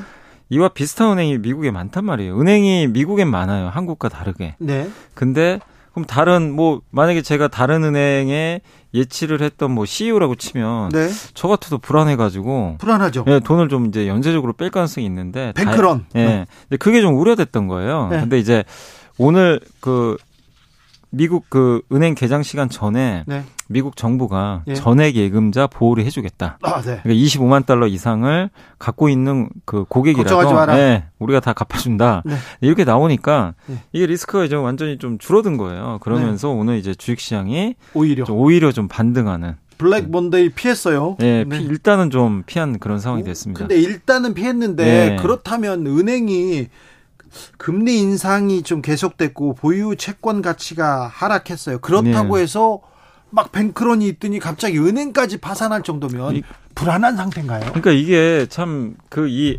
SVB라는 실리콘밸리 은행이 부실해서 파산된 게 아니고 보통 그러잖아요. 옛날에 2008년 금융위기 터질 때 리먼이 부실해져 가지고 대출 채권을 워낙 많이 갖고 있었는데 그땐 부실 자산을 많이 들고 있으니까 뭐 파산을 했죠, 사실은. 예. 근데 실리콘밸리 은행은 미, 세계에서 가장 안전한 자산인 미국 국채를 들고 있다가 파산해 가지고 네. 이게 사람들이 이게 더 좀 충격이 좀 컸는데 근데 이게 좀 독특한 구조인 게이 회사가 갖고 있는 그 은- 예금을 보통 우리 한국의 은행들은 어떻게 하냐면 여러분 돈을 많이 받으면 대부분 대출을 합니다. 네. 그죠? 대출을 하고 뭐 여러 자산에 분산 투자를 해놓는데 뭐 예금도 갖고 있고 근데 이제 이 기업은 그 많은 돈을 미국 국채에다 투입을 해놓은 거예요. 예. 근데 문제는 미국 국채인데. 안전하잖아요. 네. 근데 문제는 2년 전에 미국 국채 금리가 1%도 안 했단 말이에요. 예. 그럼 금리가 되게 낮잖아요. 네네. 그러면 채권 값은 이- 이렇게 생각하시면 돼요. 좀 간단하게 채권 값은 금리랑 정반대입니다. 무조건. 예. 그래서 그럼 금리가 낮으면 채권 값은 비쌌겠죠. 예. 그러니까 예를 들면 10만 원짜리 채권에 투자한 거예요. 한마디로. 그때 당시에. 네. 근데 지금 금리가 반대로 급등해 버렸죠. 4%. 그러면 예를 들면 이 채권 가격은 반토막이 난 겁니다. 근데 그 기자님도 이렇게 생각해 보시면 내가 만약에 급한 돈 아니면 네. 만기까지 갖고 있으면 내가 채권에 손해를 봐도 채권의 특징이 뭐죠? 나한테 원금은 돌려줘요 나중에 예. 이자도 줍니다. 네. 그래서 까먹을 일은 없어요. 만기까지만 가져가면. 예. 근데 문제는 고객들이 갑자기 돈을 인출해 갑니다. 예. 근데 국채만 갖고 있어요. 어떻게 해야 돼요? 국채를 팔아야 됩니다. 네. 돈을 갚으려면. 근데 손해를 보고 판 거예요. 예. 결국엔 엄청난 손해를 보고 팔았는데 이 소문이 이제 퍼져버린 거죠. 그러니까- 이 회사, 어, 이 은행 돈 없다. 예. 그래서 그 스타트업 CEO들이 뭐를 했냐면 모바일 폰을 딱 키고 거기 접속을 해서 뱅크런을 한 거예요. 돈 계속 예, 뺐군요. 뺀 거죠. 근데 안 빼지죠, 당연히. 예. 이미 정지가 당했기 때문에.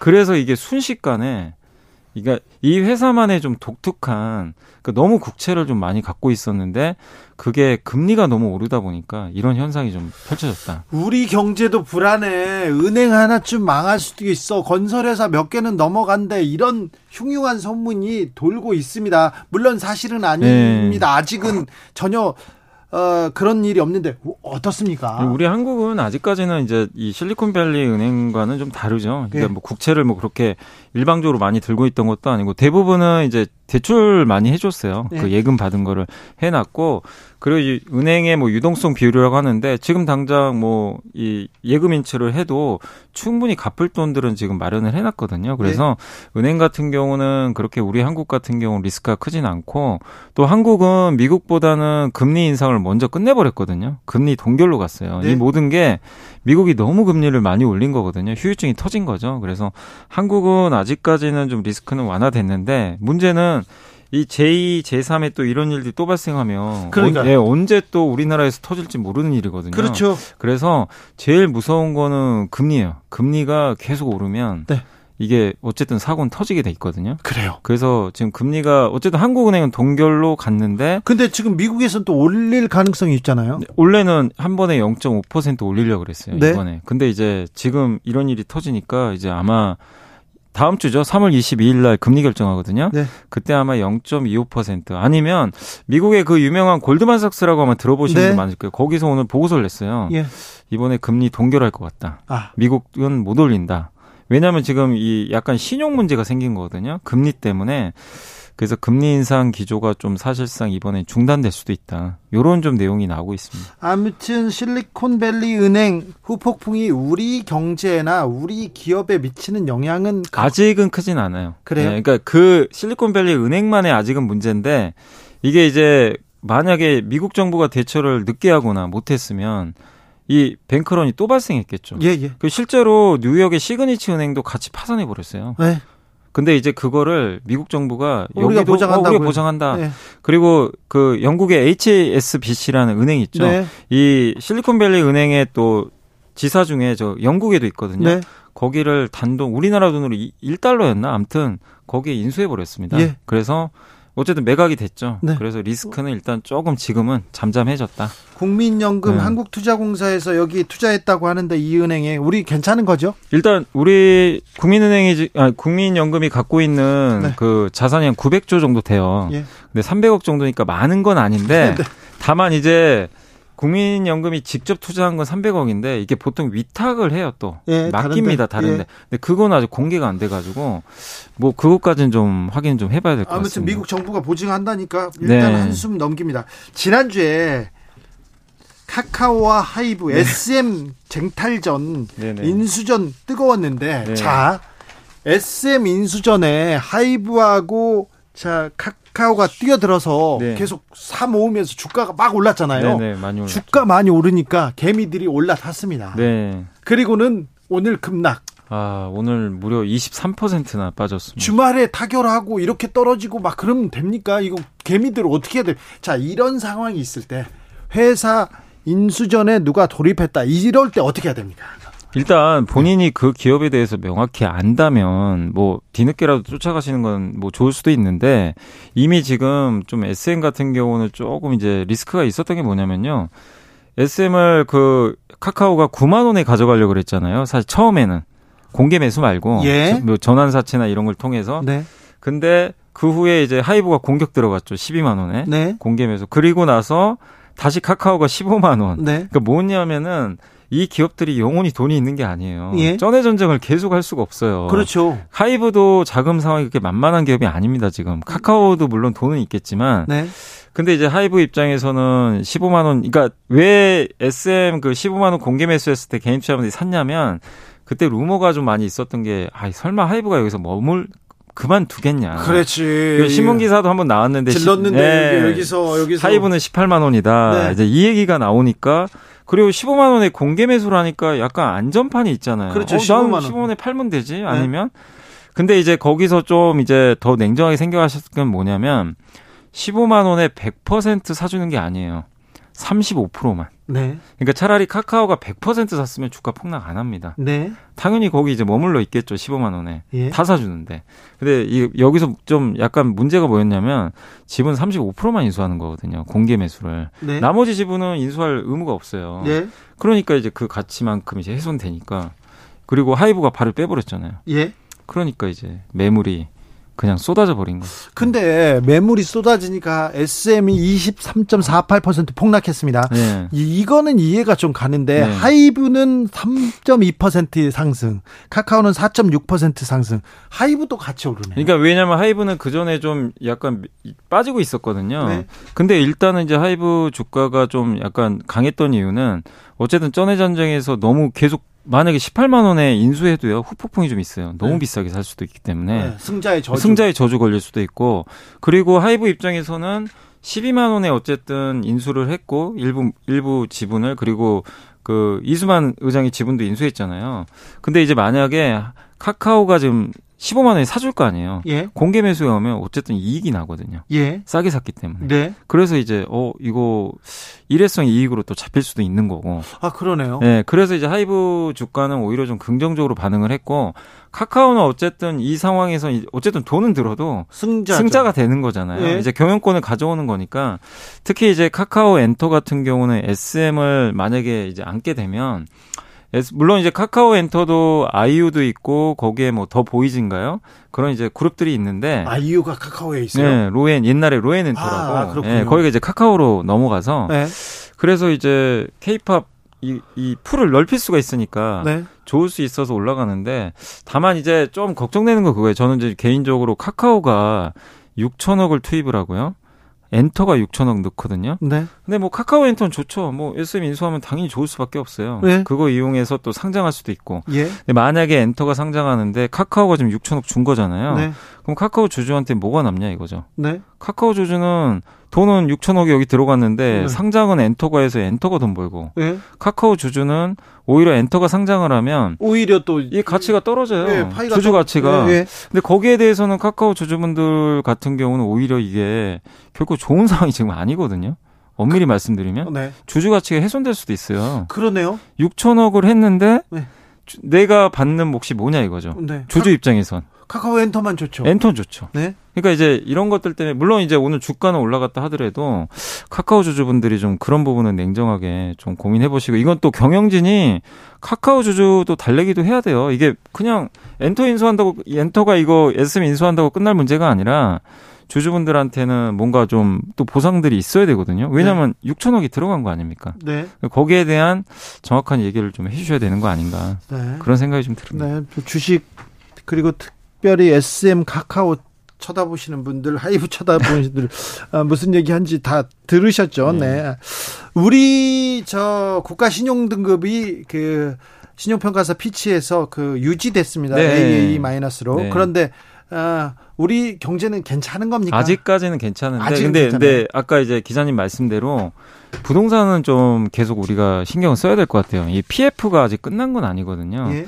그래서 지금 여전히 미분양 많이 나오잖아요. 미분양 계속 늘고 있습니다. 예, 늘고 있고 만약에 이렇게 돼서 미분양이 늘고 금융사 한두 군데가 좀 리스크가 또 생기고 이게 사실은 작년에 레고랜드 사태 기억나시잖아요. 네. 돈이 못 돌 수도 있어요. 그래서 예. 올해 정부의 업무 목표 좀 1순위 중에 하나가 PF 쪽이거든요. 예. 그러니까 이걸 어쨌든 이제 계속 리스크 관리하려고 할 텐데 고금리가 계속 이어지면 네. 이게 감당이 안 될 수도 있거든요. 그런데 금리가 그렇다고 해서 떨어지지는 않을 거 아니에요. 근데 이제 어쨌든 지금 기조는 이제 금리 동결 쪽이니까 네. 그래서 금리만 튀어 오르지 않으면 리스크는 제가 봤을 때 크지 않은데 걱정되는 거 혹시 또 물가 올라가지고 네. 또 금리 오를까 봐. 물가 오르고 환율도 좀 많이 오르잖아요. 환율은 근데 오늘은 많이 떨어졌어요. 오늘은 떨어졌지만 왜냐하면 미국이 이제 금리 안 올릴 것 같다고 생각했었는지 다행히 떨어졌는데 환율이 또 올라가면 당연히 말씀하신 대로 리스크 커집니다. 그래요. 그래서 우리가 신경 써야 될 거는 PF가 중요한데 예. 그걸 만드는 원인은 금리와 환율이니까 네. 이게 좀 튀지 튀는지 안 튀는지 좀 계속 체크해야 하는 수밖에 없는 것 같아요. 부동산 투자하는 분들은